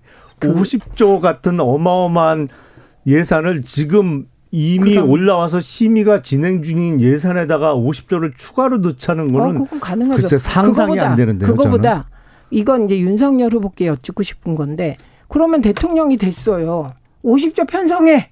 기재부. 국회에 보내. 이건 됩니까? 그러니까 이미 올해 세 번에 걸쳐서 벌써 추경을 했어요. 그러니까, 그러니까 더 어려운 일이잖아요. 윤석열 그건. 후보의 얘기는 삼월 구일 날 본인이 당선되면 백일 이내에 그러니까 오십 조짜리 추경을 해야겠죠. 내년 그러니까요. 봄에. 그럴 거 왜 그렇게 하냐고. 미리 좀 룸을 만들어 놓지. 아니 이미 올해 세 번이나 했는데요. 네 번째 추경을 아니 아니 그게 아니고 추경이 아니라 내년 예산 심의를 잘하면서 자영업자 지원 룰을 좀 넓게 만들어 놓는 아, 게 의원님 그건 불가능합니다. 지금 기존 예산에다가 오십 조를 추가하는 문제도 건. 또 오십 조 얘기도 그만하자고. 네. 오십 조로 자영업자 손실 보상이 다 만회가 될까요? 이것도 걱정이고요. 네. 아무튼 기재부 장관하고 윤석열 후보 좀 자세하게 좀 얘기를 나눠봐야 될 것 같습니다. 기재부 장관이 호락호락하지 않아가지고 오십 조 얘기하면 아유 또 다른 말 하실 거예요.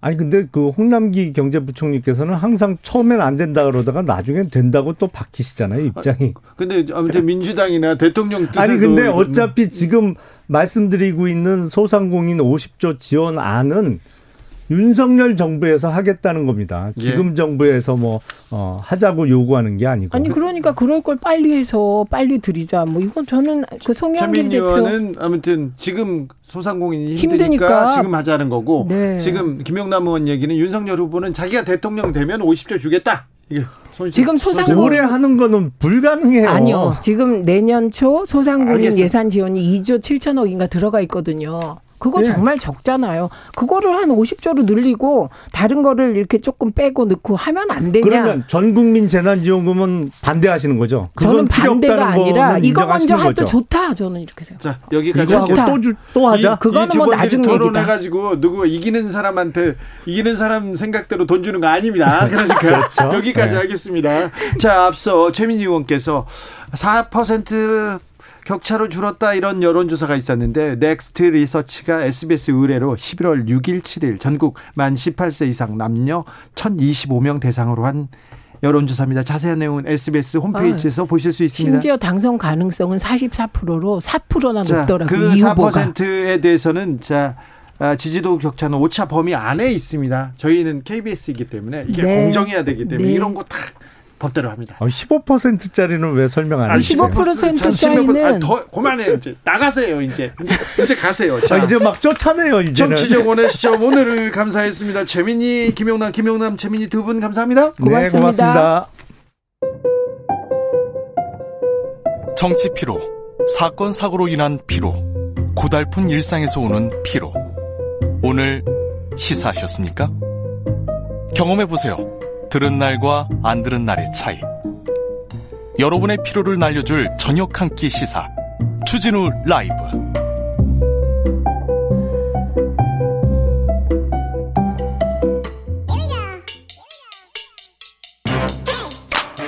뉴스를 향한 진지한 고민, 기자들의 수다. 라이브 기자실을 찾은 오늘의 기자는 은지옥이요, 시사인 김은지입니다. 주말 잘 보내셨어요?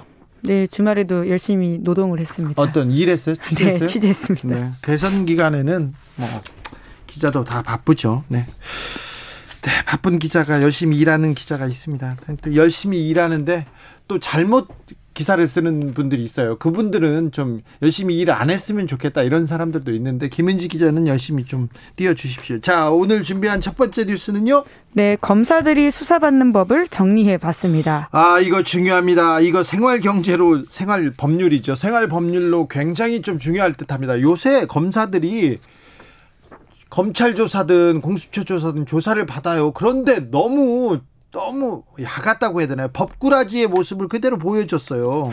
네, 그렇죠. 고발사주 의혹을 비롯해서 라임술 접대 사건, 채널A 검언 유착 사건, 이런 사건들이 모두 검사들이 연루된 사건이다, 이렇게 대표적으로 떠오르는데요. 네. 수사 대상이 된 검사들은 휴대전화 폐기하고, 이게 일 차였어요. 그렇죠. 옛날에는 일 차, 일 차가, 일 차 법칙이 검찰 수사 받을 때 뭐예요? 도망가라 했어요. 일도였는데 지금은 일 패라고 할 수 있죠. 예. 네, 시사인에서 그렇게 가져다 붙였는데요. 그리고는 모로세로 일관하고, 네, 그런 다음 정치 공작이다, 이렇게 주장했다라고 보면 되는데요. 검사 출신들도 막, 검사도 어이 검사들 못 믿는다, 검찰을 못 믿는다, 이렇게 얘기해요. 얼마 전까지 총장하시던 분이 나와가지고 검찰을 어떻게 믿냐, 정치 공작이다, 이렇게 얘기하는데, 어이구, 이렇게 얘기해도 되는지 동료 후배들한테.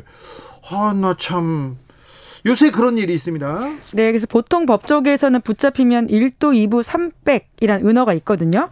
일단 도망가고, 붙잡히면 부인하고, 마지막엔 백을 쓰면, 그렇죠, 검사처벌 피할 수 있다, 이렇게 해서 김봉현 씨 편지에도 쓰여있던 내용이었습니다. 네, 그리고 이거는 매우 중요한, 뭐 중요한, 굉장히 씁쓸한 어, 네, 이야기이기도 나와요, 한 거죠. 책에 나와요. 예. 그런데 지금은 조금 달라요. 네, 이제 검사들이 보여준 것은 여기서 업그레이드가 됐다라고 보시면 되는데요.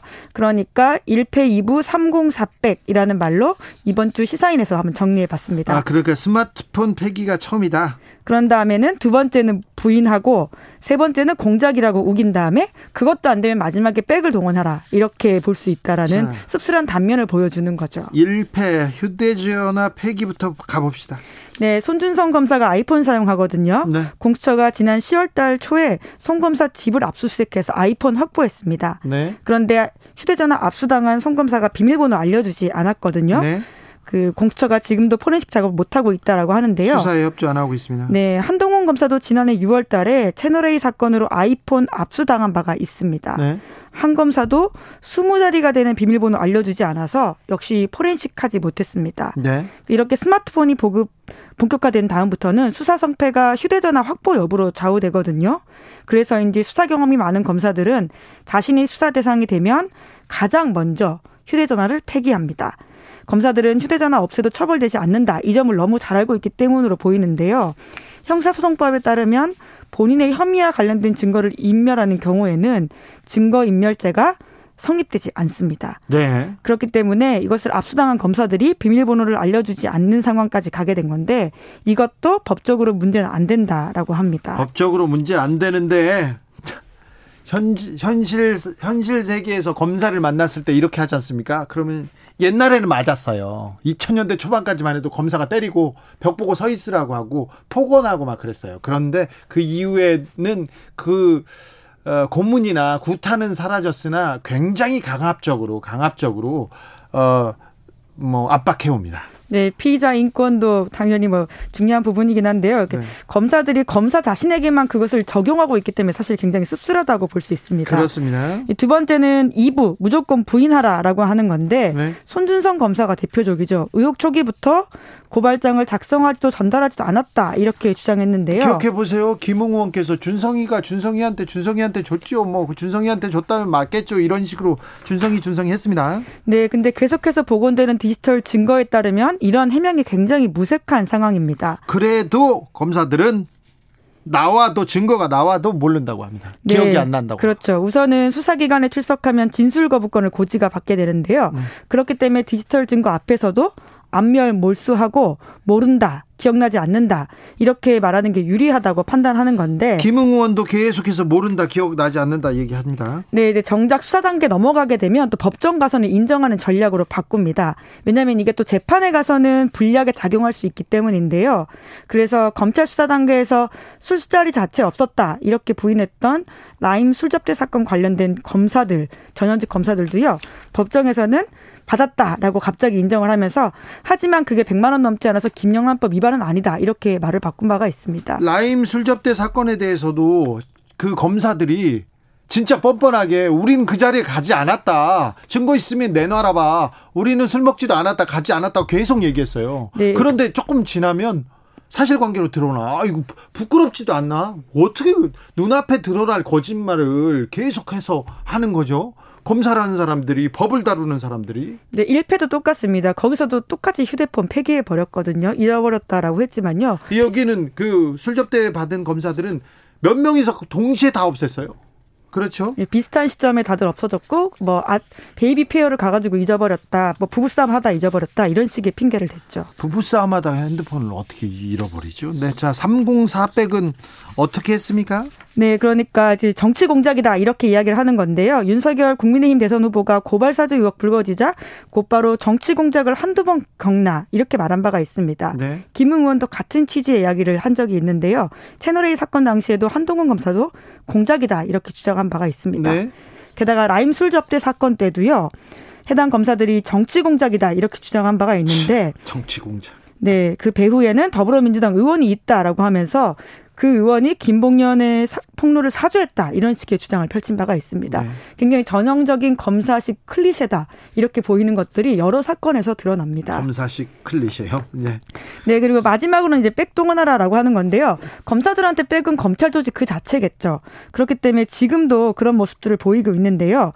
고발 사주권은 관련해가지고 공수처 조사받았던 검사들은 직무 차원에서 한 일이다 이렇게 이야기하면서 검찰 조직 전체를 자기 백으로 삼으면서 방어하고 있다 이런 모습들이 보이고 있습니다. 위에서 하나 위에서 시키려, 시켜서 저는 하라는 대로 했어요 이렇게 얘기하는 거죠. 네, 이제 그렇기 때문에 이런 검찰과 공수처가 검사 관련된 비리를 수사할 때는 일 패 이 부 삼 공 사 백 이런 비책을 넘어서야 사건의 실체를 다가설 수 있는 쉽지 않은 상황입니다. 네, 여기에 또 하나 또 손준성 검사는 어, 인권위에 공수처 수사가 강압적이었다고 인권위에 진정을 냈어요. 근데 뭐라고 했냐면요, 아, 무서웠어요 얘기하면서 뭐라고 했냐면 눈을 동그랗게 뜨고 말한다, 쓸데없는데 힘 낭비하지 말라고 했다, 이런 비상식적인 언행으로 일관하면서 어, 나의, 나를 압박했다 이렇게 얘기하고 있습니다. 눈을 동그랗게 뜨고 말했다면서. 예, 그러니까 저도 그 기사 봤는데요. 사실 검찰이 굉장히 무섭게 수사하긴 합니다. 그런데 본인이 과거에 했던 그 수사의 피의자에 대한 생각은 하지 않고, 네, 굉장히 전형적인 검사식 내로남불 아닌가, 자기의 어떤 인권 문제가 중요하면 과거 피의자에 대한 인권 문제 함께 이야기해야 되는 게 아닌가 이런 생각이 들더라고요. 근데, 예, 검사가 검사들한테, 공수처가 검사한테 함부로 하지 않아요. 법을 아는 사람이고 잘 아는 사람, 엄청 예우하는데도 자기가 이렇게 어, 이렇게 눈을 동그랗게 뜬다고 얘기한 걸 가지고 상처받았다, 마음의 상처를 받았다 이렇게 얘기하는데, 그분들이 어떻게 했는지, 아, 저는 검찰에 많이 끌려갔지 않습니까? 끌려가서 검사들 만나잖아요. 그럼 며칠 동안, 한 일주일 동안 기분이 나쁘고요. 서초동은 쳐다보고 싶지도 않고요. 그쪽은 가기도 싫었어요. 예. 굉장히 상처받았어요. 굉장히 이제 손 검사 입장에선 처음 당하는 일이 분명히 맞을 겁니다. 네. 그래서 불쾌하거나 인권침해라고 여길 수 있을 텐데요. 본인의 과거도 한번, 그리고 검찰 조직도 한번 되돌아봐야 된다. 검찰 이 생각을 조직 다시 되돌아봐야 합니다. 됩니다. 예. 네. 양성근님께서 좋은 기자, 나쁜 기자, 이상한 기자, 김은지 기자는 좋은 기자. 네, 맞습니다. 네, 감사합니다. 네. 좋은 기자 현장에 많고요. 또 좋은 기사 더 쓰려고 노력하고 있습니다. 사칠일육 님, 그럴 일이 없어야 하지만 민간인은 검찰 조사받을 때 어떻게 피하면 되죠? 음, 검사들 식으로 따라가면 안 되고요. 민간인은 또 조사받는 방법이 있는데, 제가 예전에 검찰 조사를 뭐 수십 차례 받고 특수부 검사들한테 당하고 공안부 검사들한테 당할 때 제가 재판받는 법에 대해서 이렇게 기록해놓는 거 있는데 거기 찾아보면은 아주 도움이 됩니다. 네. 구치소에서 저한테 편지가 가장 많이 옵니다. 팬레타가 요새는 여성 팬한테는 안 오고요. 구치소에서는 계속 오는데 아, 재판받는 법 그리고 검찰한테 이렇게 당했어요 얘기하는데 아, 좀 도움이 될 겁니다. 주기자의 사법팔극이었나요? 아, 네, 네, 거기는. 자, 다음 뉴스로 가볼까요? 네, 요즘 정치권에서 대선 러닝메이트로 주목받고 있는 자리가 있습니다. 종로 보궐선거 벌써부터 어우 빅매치 예상됩니다. 네, 이낙연 전 더불어민주당 대표가 대선 후보 경선 중에 이 자리에서 사퇴함으로써 보궐선거가 치러지는데요. 네. 삼월 구일 있습니다. 자, 근데 누구누구 나온대요? 벌써 이준석 대표 이름 나옵니다. 네, 이제 그러다 보니까 이 대표가 부인하고 있습니다. 자기 이름 자주 나오는 건 알고 있지만 여기가 자기가 나간다고 시너지가 나는 곳이 아니다. 이렇게 이야기를 하면서요. 요게, 안 나가겠다. 이렇게 못 박았습니다. 이게 이름이 먼저 나오잖아요. 그럼 욕심이 있어 보이고 그래서 조금 음, 본인은 좀 불만이 있나 봐요. 네, 그리고 노원에서 오랫동안 뛰었기 때문에 이제 그런 이야기들을 많이 하고 있습니다. 아, 이거 노원에서 뛴 게 아니라 또 종로 종로를 차지하면 다음 대권으로 갈 수 있다 이렇게 생각하는 사람들이 많거든요. 네, 하지만 이 대표는 아니라고 이야기하고 있고요. 자, 여당에서는. 네, 여당에서는 지금 후보 찾고 있는 중이라고 합니다. 지금 임종석 전 대통령 비서실장 이름도 오르내리고 있고요. 임종석 그리고 전 실장이 저기 종로구에 삽니다. 네, 그리고 김영종 종로구청장도 지금 삼선인데요. 네. 사퇴서 내면서 출마 의사 밝혔다라고 합니다. 그리고 다른 사람들도 찾고 있을 것 같은데요. 네, 이제 왜냐하면 이공삼공 시너지가 나야 된다 이렇게 보는 측면이 커서요. 특히나 이재명 후보와 함께 섰을 때 누가 좋냐 이렇게 판단하는 지점들이 있기 때문에 더 젊은 후보 찾고 있는 움직임도 있다라고 합니다. 자, 미국에서는 대통령, 부통령 러닝메이트인데 이번에는 한국에서는 대통령과 종로, 종로구 어, 국회의원 러닝메이트가 뜰 것으로 보입니다. 마지막으로 만나볼 뉴스로 가볼까요? 네, 시진핑 중국 국가주석이 국제무대에서 종적을 감춘 지 벌써 이십이 개월 지났다고 그렇죠. 합니다. 오래됐어요. 지이십에도 나오지 않았고요. 그리고 순방도 안 합니다. 네, 거기는 이제 화상연설 하긴 했는데요. 코로나십구 이후에는 국제무대에서 사라졌다 이렇게 보는 게 맞을 것 같습니다. 아예 외국을 안 나갔죠. 네, 그런데 그 이전과 굉장히 비교가 되는데요. 이천십이년 십이월 달에 집권한 이후부터는 사십이 번이나 순방하면서 육십구 개국을 방문했거든요. 네. 그와 비교하면 아주, 아주 이례적이라고 할 수 있는데요. 그 이유에 대한 여러 가지 궁금증이 나오고 있습니다. 그렇군요. 왜 그렇죠? 네, 우선은 코로나십구 때문 아니냐 이런 이야기 나오고 있긴 한데요. 하지만 그것으로만 설명하기 좀 어려워 보이긴 합니다. 그렇죠. 왜냐하면 국내의 큰 행사들은 하고 있긴 하거든요. 네. 그러다 보니까 코로나십구 이후에 강화된 반중 정서를 고려하기도 했고 네. 쿠데타 등 국내 정치 격변을 우려하기도 하고 게다가 전력난, 부동산 업계 부실 이런 민생 문제가 심각하지 않습니까? 네, 그 민생도 있고 코로나 문제도 있는데 그런데 계속 지금 시진핑이 삼 연임 을 위해서 조금 거기에 공을 들이는 것 같아요. 예, 그러다 보니까 국내 문제에 더 신경을 쓰고 있는 것으로 보이고요. 게다가 천구백오십칠년에 소련을 방문한 이후에 해외에 나가지 않았던 마오쩌둥 전 주석 모델을 따르고 있는 게 아니냐 이런 해석까지 나오고 있습니다. 아, 그렇군요. 그러니까 필요하면 너네가 와라 이런 이야기인 건데요. 네. 그때 이후부터는 접견 외교라고 해서 국제무대 인사들이 중국 가서 마오쩌둥 주석을 만났다라고 해요. 네. 그래서 그런 모습들을 따라하는 것이 아니냐 이런 해석도 나오고 있습니다. 네, 내년에 베이징 동계올림픽이 있거든요. 그때가 또 좀 중국 외교에는 또 변, 변곡점이 되겠네요. 네, 그때 대면 외교하는 게 아니냐 이런 이야기 나오고 있는데요. 가장 중요한 시진핑으로서 중요한 이야기는 공산당 이십 차 당대회. 거기서 삼 년임 하는 거라고 보시면 됩니다. 네. 그걸 중심으로 모든 행보를 해석하면 좀 읽기가 쉽습니다. 일사오육님께서 주진우 라이브 좋은 놈. 네, 감사합니다. 저는 네, 조금 좋은 놈입니다. 네, 전 제가 얘기하면 안 되고 다른 사람들이. 네. 아, 이구일칠님께서 이준석 대표 노원구에서 밤낮으로 몇 년간 발이 불나게 뛰는 걸 본 구민입니다. 종로구 절대 안 나갈 겁니다. 얘기하는데 아, 이준석 대표는 그렇게 생각 안 할 수도 있습니다. 기자들의 수다 지금까지 시사인 김은지 기자와 함께했습니다. 감사합니다. 네, 감사합니다. 교통정보센터 다녀오겠습니다. 김민희 씨.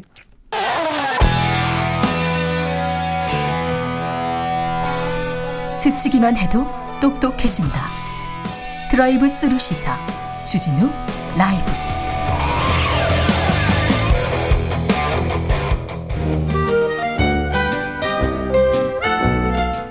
민생이 먼저다. 함께 잘 먹고 잘 사는 법 찾아보겠습니다. 민생과 통하였느냐 생생민생 통.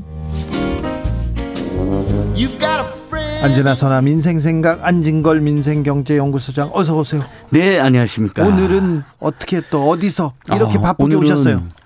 막 비가 오고 엄청 춥잖아요. 네. 그래서 국회 앞에 그 에이치씨엔 케이블 방송 노동자들이 케이티 스카이라이프에 인수가 됐어요. 네. 근데 처우 개선이나 고용 안정이 약속이 안 되는 거예요. 예. 에이치씨엔에 위탁받아서 일하는 노동자들 있잖아요. 케이블 방송 설치하고 수리하고 고쳐주는 분들. 그래서 그분들 농성 현장도 갔었고요. 그다음에 현금 수송 노동자들 저번에도 말씀드렸는데 네. 이십 년 이래도 최저임금. 우리가 보면 공무원들인 줄 알잖아요. 까만 옷 입고 다니시잖아요. 네. 현금 수송 네. 노동자들. 그분들이 은행하고 은행 사이에 지점 사이에 현금이나 중요한 서류를 나르는 분들이거든요. 네. 이분들이 국회 앞에 농성한 지 지금 백삼십이 넘어갑니다. 네. 그래서 정기국회 중에 어떤 어떤 요구사항을 가지고 지금 그 이십 년 이래도 최저임금. 이거. 그리고 거기 이제 대주주가 네. 계속해서 어, 고용을 불안하게 만드는 이상한 짓. 이상한 일을 하고 있습니다. 네네. 그래서 그 대주 이 현금 수송 업체 브링스코리아, 브링스코리아도 있고 특히 한국금융안전이라는 큰 업체가 있는데요. 시중의 주요 은행이 주주들이에요. 네. 그러면 시중의 주요 은행에서 엄청난 돈을 벌고 있는데 자기들 위해서 일하는 하청업체 노동자들이 이렇게 고통스럽게 농성하고 있다면 적극적으로 네. 해결에 나서달라. 그것도 갔다 왔습니다. 네. 그리고 하나만 더 말씀드리면요. 하도 대장동계 우리 국민들의 분노와 불안 저기 관심이 높으니까 저희도 한번 분석을 해봤어요. 네. 전문가들하고. 어, 외곽의 하창대유 계획 연구팀 만들었네요. 자, 지분의 오십 퍼센트는 성남 도경을 갖고 나머지 사십삼 퍼센트를 하나은행 컨소시엄이 가지고 있었잖아요. 네, 사십삼 퍼센트는 예. 하나은행 컨소시엄이고 칠 퍼센트는 화천대유입니다. 화천대유. 그러면 보통 우리가 생각했을 때 아무리 무슨 주주협회나 사업협회에 문제가 있었다 하더라도 전체 이득이 원래 하나은행 이천십 년 보고서에 예상이 이천칠백육십일억이라고 봤어요. 네. 근데 실제 가져간 건 삼십이억이니까 예상해놓고도 이 퍼센트도 안 가져간 것이고요. 은행에서 돈을 많이 빌려주고. 예. 얼마 빌려줬냐면 제가 이것도 보고서로 입수했어요. 네. 총 일점오조를 대출해줬어요. 일점오조를 대출해줬는데 예. 은행 이자는 빼고 예. 거기서 사업을 했는데 이득을 가져가야 되는데 얼마를 그러니까 가져갔다고요? 예상이익이 당시 예상이익은 천칠백육십일억이었으니까 그거에 이 퍼센트가 안 되는 삼십이억을 가져갔고요. 그다음에 실제로는 사천사십억을 번 거로 되었잖아요. 하천대유하고 천화동인. 그 칠 퍼센트밖에 안 되는 팀이 그거에 비하면 일 퍼센트도 안 되는 이득을 가져간 겁니다. 은행이 네. 이렇게 돈을 많이 빌려주고 왜 돈은 조금만 가져갔을까요? 그러니까 저는 그래서 저희들은 하나금융지주 김정태 회장과 곽상도 국민의힘 전 의원이나 김만배 씨 같은 분들의 어떤 커넥션이 있었던 거 아니냐라는 문제 제기를 할 수밖에 없는데요. 어, 오늘은 뭐 시간이 짧으니까 요 정도. 네. 다만 우리 국민들께서 컨소시엄에 아니, 하나는 컨소시엄 지분이 사십삼 퍼센트나 됐고 민간으로만 치면 팔십육 퍼센트나 지분을 가지고 있었던 거거든요. 왜냐하면 도계공은 오십 퍼센트 지분 네. 가지고 어, 오천오백삼억은 가지고 갔잖아요. 그 사람들은. 나머지에서 하나은행에 몰빵해주는 아니 화천대유에 몰빵해주는 문제가 발생했는데 우리 국민들이나 검찰이나 언론에서 이 하나은행 컨소시엄 하나은행 컨소시엄 화천대유도 끌고 온 거거든요. 여기에 대해서 주목할 필요가 있다는 보고서를 제가 발표를 한 것입니다. 알겠습니다. 네. 소장님, 요소수 대란 어떻게 어떻게 예, 예. 막아야 되나요? 뭐 언론 보도도 엄청 쏟아지고요. 예? 제가 그 교육비, 주거비, 의료비, 통신비, 자비, 교통비 인하운동하고도 캠페인하는 것은 어떻게 정부가 동의하고 지자체가 동의하면 일부라도 될 수가 있잖아요. 네. 이건 지금 요소를 전 세계에서 중국하고 유럽이 제일 많이 생산하는데 네. 해피름은 중국은 석탄난 때문에 수입을 통제하고 수출 통제하고 있고 유럽은 또 워낙 천연가스를 천연가스로 요소를 만들었는데 네. 천연가스 가격이 또 급등해갖고 요소 품귀 현상이 동시에 벌어지고 있는 거예요. 아이고, 예. 그러니까 굉장히 운이 안 좋고 해피면 또 우리가 이천십일 년도에 롯데 정밀화학이 공장이 있었는데 네. 탄신 이명박 정부 때 그걸 또 뭐 경쟁력이 안 된다고 문을 닫아버렸네. 아이고. 그러니까 전망을 못한 거죠. 그러면서 중국의 수입을 의존하는 게 구십칠 퍼센트가 돼버린 거예요. 네. 그래서 이건 사실 문재인 정부로서도 예상하기 어려운 그런 상황이 발생한 거죠. 왜냐하면 일본은 경제 보복 때문에 저희들한테 이런 걸 수입 제한을 했지만 수출을 안 했지만 중국은 호주하고의 갈등으로 석탄 수입을 중단하면서 느닷없이 이런 일이 발생해 예상할 수 없었던 일이 발생해버린 겁니다. 그래서 지금 어쨌든 얼른 수입해야 되고요. 그다음에 어 뭐. 국내 자체에서 다시 어차피 생산 기반도 복원해야 된다 이런 과제도 제기되고 있는데 저는 지금 뭐 무슨 대책을 해도 시간이 좀 걸릴 겁니다. 네. 요소 대란은. 그다음에 지금 우리가 기름값 너무 오르니까 유류세를 이십 퍼센트 한시적으로 인하해가지고 리터당 백육십사원 가득 메움, 가득 채우면 사십 리터잖아요. 그러면 이제 십일월 십일부터 육천오백육십 원이 할인이 되거든요. 그럼 아무래도 기름값 뛴 거에 대해 서민들이나 중산층들은 부담이 좀 덜어들잖아요. 한번 가득, 사십 리터 가득 채울 때 육천오백육십 원 정도 줄어드니까. 저는 요소수 대란은 일단, 어, 이런 매점 매석이라든지 폭리차는 것 강력 단속하는 게 맞고요. 첫 번째. 두 번째는 그럼에도 불구하고 요소수 가격 올라가 있잖아요. 지금 공급이 딸리니까. 그 너무 올라간 분에 대해서는 우리가 정부에서 농축, 농수축산물 할인 쿠폰 지원해 준 것처럼 요소수 구입 쿠폰을 일부라도 지급을 해가지고 이 위기를 일단은 버티게 만들어줘야 된다. 이런 네. 대책을 제안드리고 싶습니다. 아, 매점 매석 이 위기를 기회로 돈을 벌겠다는 사람들이 있는데 이런 사람들 예. 이런 사람들은 빨리 단속해야 됩니다. 예, 지금 이미 이제 단속에 들어갔습니다. 그리고 우리 옛날에 경주 채부자 때 교훈에 보면 흉년계에는 남의 땅을 사지 마라고 되어 있습니다. 네. 사방 백리에 굶어 죽는 사람 없게라고 되어 있고요. 그 이유가 뭐냐면 돈 엄청 벌었으면 주변에 굶주린 사람들은 도와라는 것이고요. 첫 번째. 두 번째, 흉년계에 남의 땅을 사지 말라는 거. 흉년계는 다들 힘드니까 이제 막 땅 같은 걸 저렴하게 내놓을 거 아니에요. 막 헐값에 막 네, 사실상 어, 쓸어가는 거 아니에요. 어, 아니, 억지로 어, 어, 네, 살기 네. 위해서. 네, 이렇게 요소수 때문에 대부분 또 화물이나 들어가는 분들이 그 디젤 차량이라가지고 요소수를 많이 쓰거든요. 심리 십 리터당 만 원 하던 게 지금 십만 원까지 뛰었다는데 매점 매석하고 폭리차하면 되겠습니까? 그래서 이분들은 철저 단속하는 게 맞고요. 다행히 근데 대한민국은 참 좋은 나라잖아요. 함께 사는 대한민국. 그 소방차라든지 이분들이 또 버스라든지 이런 분들 요소수가 없으면 운행을 못 할 수가 있거든요. 네. 그래서 조용히 지금 특히 소방서 앞에 일일구 센터 앞에 요소수를 두고 가는 시민들이 계세요. 아이고, 익명으로. 이런 천사 같은 예. 분들이 있습니다. 그러니까요. 네. 저는 충분히 지금 이제 요소수 품기로 너무너무 어려운 겪는 화물 차량 이제 운전자들이랑 디젤 차 운전자들이 있는데 정부에서도 일부 지원해주고 그러면서 극복할 수 있다고 봅니다. 예. 하늘 칠성별님께서 요소수 사태로 우리나라 화물차 좀 경제적이고 환경적인 수소 전기차로 바꿔야 합니다. 이런 기회에 조금 화물차 아, 좀 발상의 전환을 하는 것도 조금 맞는 것 같습니다. 저기 소장님, 예. 단계적 일상 회복으로 넘어갔습니다. 자영업자들 조금 나아지고 있습니까? 아주 나아지고 있습니다. 아주 나아져요. 예, 저 주말에도 오늘 또 점심 저녁 계속 다니고 있는데요. 자, 일단은 이것도 효과를 누리고 있어요. 소비 지원 쿠폰이 나왔습니다. 우리 애청자 여러분 귀 쫑긋하고 들어주십시오. 자기 카드사에 앱이나 홈페이지 들어가면 신청하기가 있어요. 정부 지원 소비, 정부 지원 체육 쿠폰 이렇게 두 개가 있습니다. 예. 근데 이거 신청 안 하면 누적이 안 돼요. 신청을 해야만이 누적이 되는데 이만 원 이상 네 번 먹으면 만 원 돌려주는데 저 주, 주말 사이에 세 번 먹었어요. 네. 그래서 이제 오늘 저녁에 가서 후배들하고 뭐 좀 먹기로 했거든요. 네. 그러면 저 만 원 돌려봤습니다. 네. 그러다 보니까 당연히 자, 십 인까지 수도권 십 인까지 모임 가능하니까 오랜만에 이제 이른 송년회도 모이고 이만 원씩 세 번, 네 번 쓰면 만 원 돌려주는 것도 있고 그다음에 상생 소비 지원금이라 해서 신용카드 캐시백 있잖아요. 네. 달성하기 어렵다고는 했지만 시월 달에 삼천백억 정도가 쌓였습니다. 그러면 사분의 이분기에 비해서 삼조 천억을 더 소비를 한 거예요. 우리 국민들께서요. 신용카드로. 그러니까 여러 가지 요인으로 지금 소비가 늘어나고 일상 회복된 겁니다. 그래서 모처럼 지난주 이번 주 중소형 자영업자들 매출 회복이 눈에 띄게 확인이 되고 있다. 네. 그래서 어, 지금 방송 들으신 분들께서는 특히 소비 지원 쿠폰 어, 이만 원 이상 네 번 드시면 만 원 할인된다. 그건 신용카드 앱이나 홈페이지에서 꼭 신청하시면 되고 그다음에 체육 쿠폰 삼만 원도 있고 영화관에 가면 육천 원 할인 쿠폰도 있습니다. 이런 네. 거 꼭 이용하셔서 물가난 때문에 다들 고생이 많으신데 어, 좀 그 물가로 고통받는 것을 이런 지원 쿠폰 제도를 활용해서 상쇄하실 것을 호소들 권유드립니다. 소장님, 정치권에서 재난지원금 재난지원금 두고 지금 공방이 벌어지고 있는데 예. 어, 이재명 후보는 전 국민 다 주자 이렇게 얘기하는데 윤석열 후보가 오십조 들여 대통령 되면 오십조 들여가지고 자영업자들 피해 전액을 보상하겠다 얘기하는데 예. 하나 물을게요. 전액 보상이 됩니까?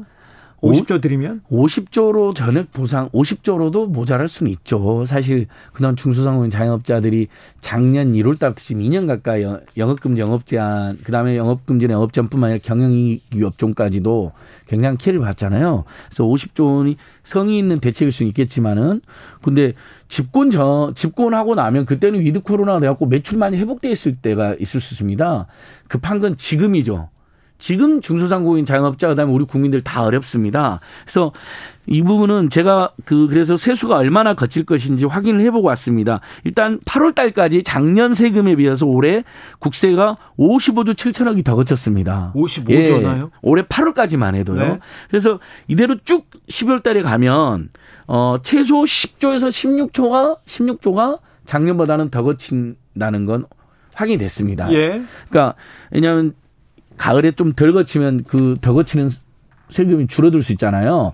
근데 그래서 그래서 민주당 정책위원회에서 십조에서 십육조 정도가 남으니까 십조면 일인당 이십만 원, 십오조면 일인당 삼십만 원 재난지원금이 가능하다라는 이제 안을 들고 나온 건데요. 저는 지금 국민들께서 위드 코로나 되고 자영업자들 내수 살리기 다 좋은데 내가 쓸 돈은 없다라는 피맺힌 댓글들이 많이 달립니다. 어, 국민들 육백오십만 명이 월급 이백만 원 이하에 살고 있고요. 저번에 오이시디 통계로 국민의 육분의 일, 한 팔백오십만 명이 어, 상대 빈곤선, 그러니까 네. 중위소득의 오십 퍼센트도 안 되는 소득을 가지고 살고 있습니다. 이분들 포함하여 온 국민이 코로나로 고생하셨기 때문에 오 차 때는 전 국민이 못 줬잖아요. 선별 지원했잖아요. 오 차 때도요. 네.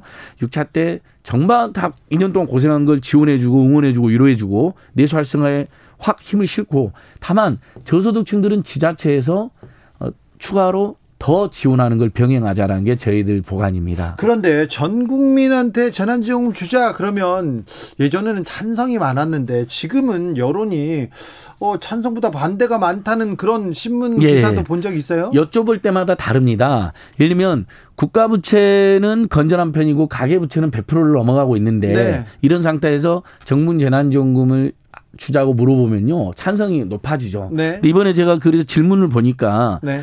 어, 국가의 부채가 늘어나고 있는데 재정 부담이 늘어나고 있는데 네. 정부 재난지원금이 어떻게 생기냐 그러니까 반대 여론이 더 나온 거죠. 아니 국가 부채가 예. 늘어나고 있는데 이렇게 질문하면 다 그렇죠. 전제를 달면 당연히 우리 국민들이 애국자들이기 때문에 그래 우리도 힘들지만 국가가 너무 힘들어지면 안 되지 하는 답이 많이 나온 거기 때문에요. 저는 이 부분 이번에 국회에서 여야가 잘 논의해서 네. 어, 이드 코로나 시대 이 년 동안 정말 다들 고생하셨잖아요. 그렇죠. 특별히 예. 소상공인 그리고 자영업자분들을 고생했죠. 예. 그분들의 희생으로 우리가 코로나 시대 잘 버티고 있는 것도 맞습니다. 전국민 지원금하고 그 자영업자 손실보상금을 추가로 좀 주는 거, 저소득층 추가로 주는 거로 병행해서 합의가 되면 좋겠어요. 네. 왜냐하면 또 내년 되면 대선에 영향 끼칠 수 있다고 하는 지적이 있을 수 있잖아요. 그러니까 네. 올해 안에 이런 부분을 합의를 하자. 여야가 아름답게. 네. 네. 좋습니다. 이렇게 호소드려봅니다. 민경우님께서 현직 광주 소방관입니다. 우리 화정 일일구 센터에 오늘 새벽에 요소수를 두고 가셨습니다. 아, 와 정말 우리 시민 여러분 대단하십니다. 감사합니다. 우리 국민들이 이런 국민들입니다. 그러니까 예. 네. 그래서 역사는 도도하게 정의를 향해서 잘 흘러갈 겁니다. 예. 생생민생통 안진걸 소장 함께했습니다. 감사합니다. 고맙습니다. 오늘도 수고하고 지친 자들이여 여기로 오라. 이곳은 주 기자의 시사 맛집 주토피아 주진우 라이브.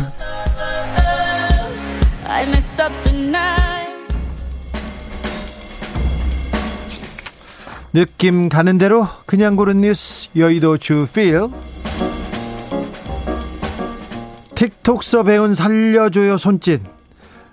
차에 갇힌 소녀 극적 구조. 연합뉴스 기사인데요. 미국 노스캐롤라이나에서 한 십육 세 소녀가 자동차를 타고 가면서 손바닥을 폈다 오므리는 손짓을 보였습니다. 엄지를 감싸고요. 엄지를 하나 이렇게 꼽고 그다음에 손가락을 접고 폈다 접고 폈다 이렇게 하더래요. 그래서 어, 그 다른 이 모습을 본 다른 자동차의 운전자가 신고를 했어요. 구일일에 범죄 가능성이 있다고.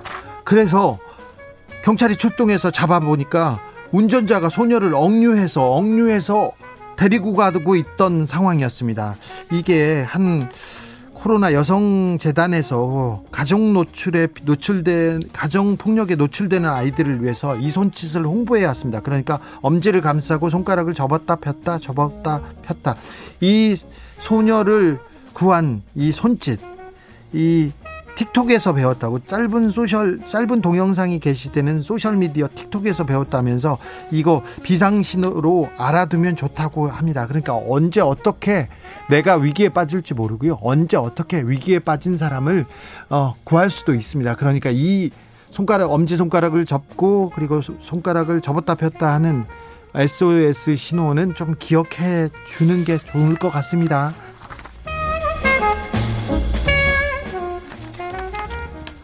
수갑 채워진 채 아기 상어 반복 재생으로 고문당했다. 에스비에스 기사입니다.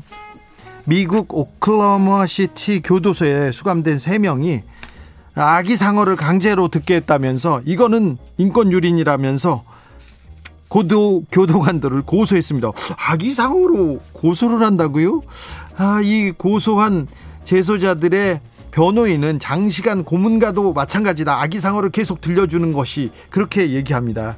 어떤 일이 있었냐면은 수갑을 채워서 벽 앞에다 세워둔 채로 몇 시간 동안 아기 상어를 이렇게 강제로 듣게 했다면서 이거는 가혹행위다 이렇게 해서 고소를 했는데, 검찰이 어떻게 판단했을까요?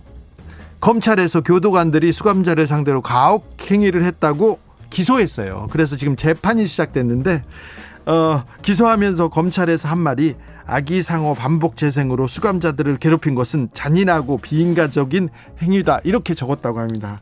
아이고, 잔인한 아기 상어. 뚜루두 뚜뚜루 그렇게 하나요? 뚜루루. 에이, 참 죄송합니다. 아무튼 아기 상어로 고문했다고 고소한 수감자 세 명이 있습니다. 아기 예수 만나러 가는 길에 백신 패스 챙긴 동방 박사들. 케이비에스 기사입니다. 음, 이쯤 되면은 미국과 유럽에서는 그 성탄 구유 조각품을 만듭니다. 크리스마스를 앞두고 이렇게 동방 박사들이 뭐 아기 예수를 쳐다보는 이런 거 장식품을 만듭니다. 그런데 이탈리아에서 한 공예가가 장식품을 만들었는데 여기에는 어 동방 박사들이 종이를 들고 있답니다. 종이를, 예수를 보는데, 아기 예수를 보는데 뭔가 했는데 백신 접종 증명서라고 합니다. 백신 접종, 아, 시대 상황에 따라서 따라서 아, 이런 아이디어를 내곤 했는데 재미와 함께 백신 접종을 장려하는 의미라고 합니다. 음, 천재지변 같은 어려움, 고난을 인간은 지혜와 경험으로 극복, 극복해왔습니다. 아, 백신 접종해야 됩니다. 부작용 크다고, 거, 부작용 때문에 걱정돼요, 그런 분들이 있으시죠. 그런데 백신이 주는 이익이 훨씬 크다고 얘기합니다. 과학을 믿어야죠. 네, 과학을 믿자고요. 주진우 라이브 여기서 마치겠습니다. 오늘 돌발 퀴즈의 정답은 개도기간이었습니다. 개도기간. 저는 내일 오후 다섯 시 오 분에 돌아오겠습니다. 지금까지 주진우였습니다.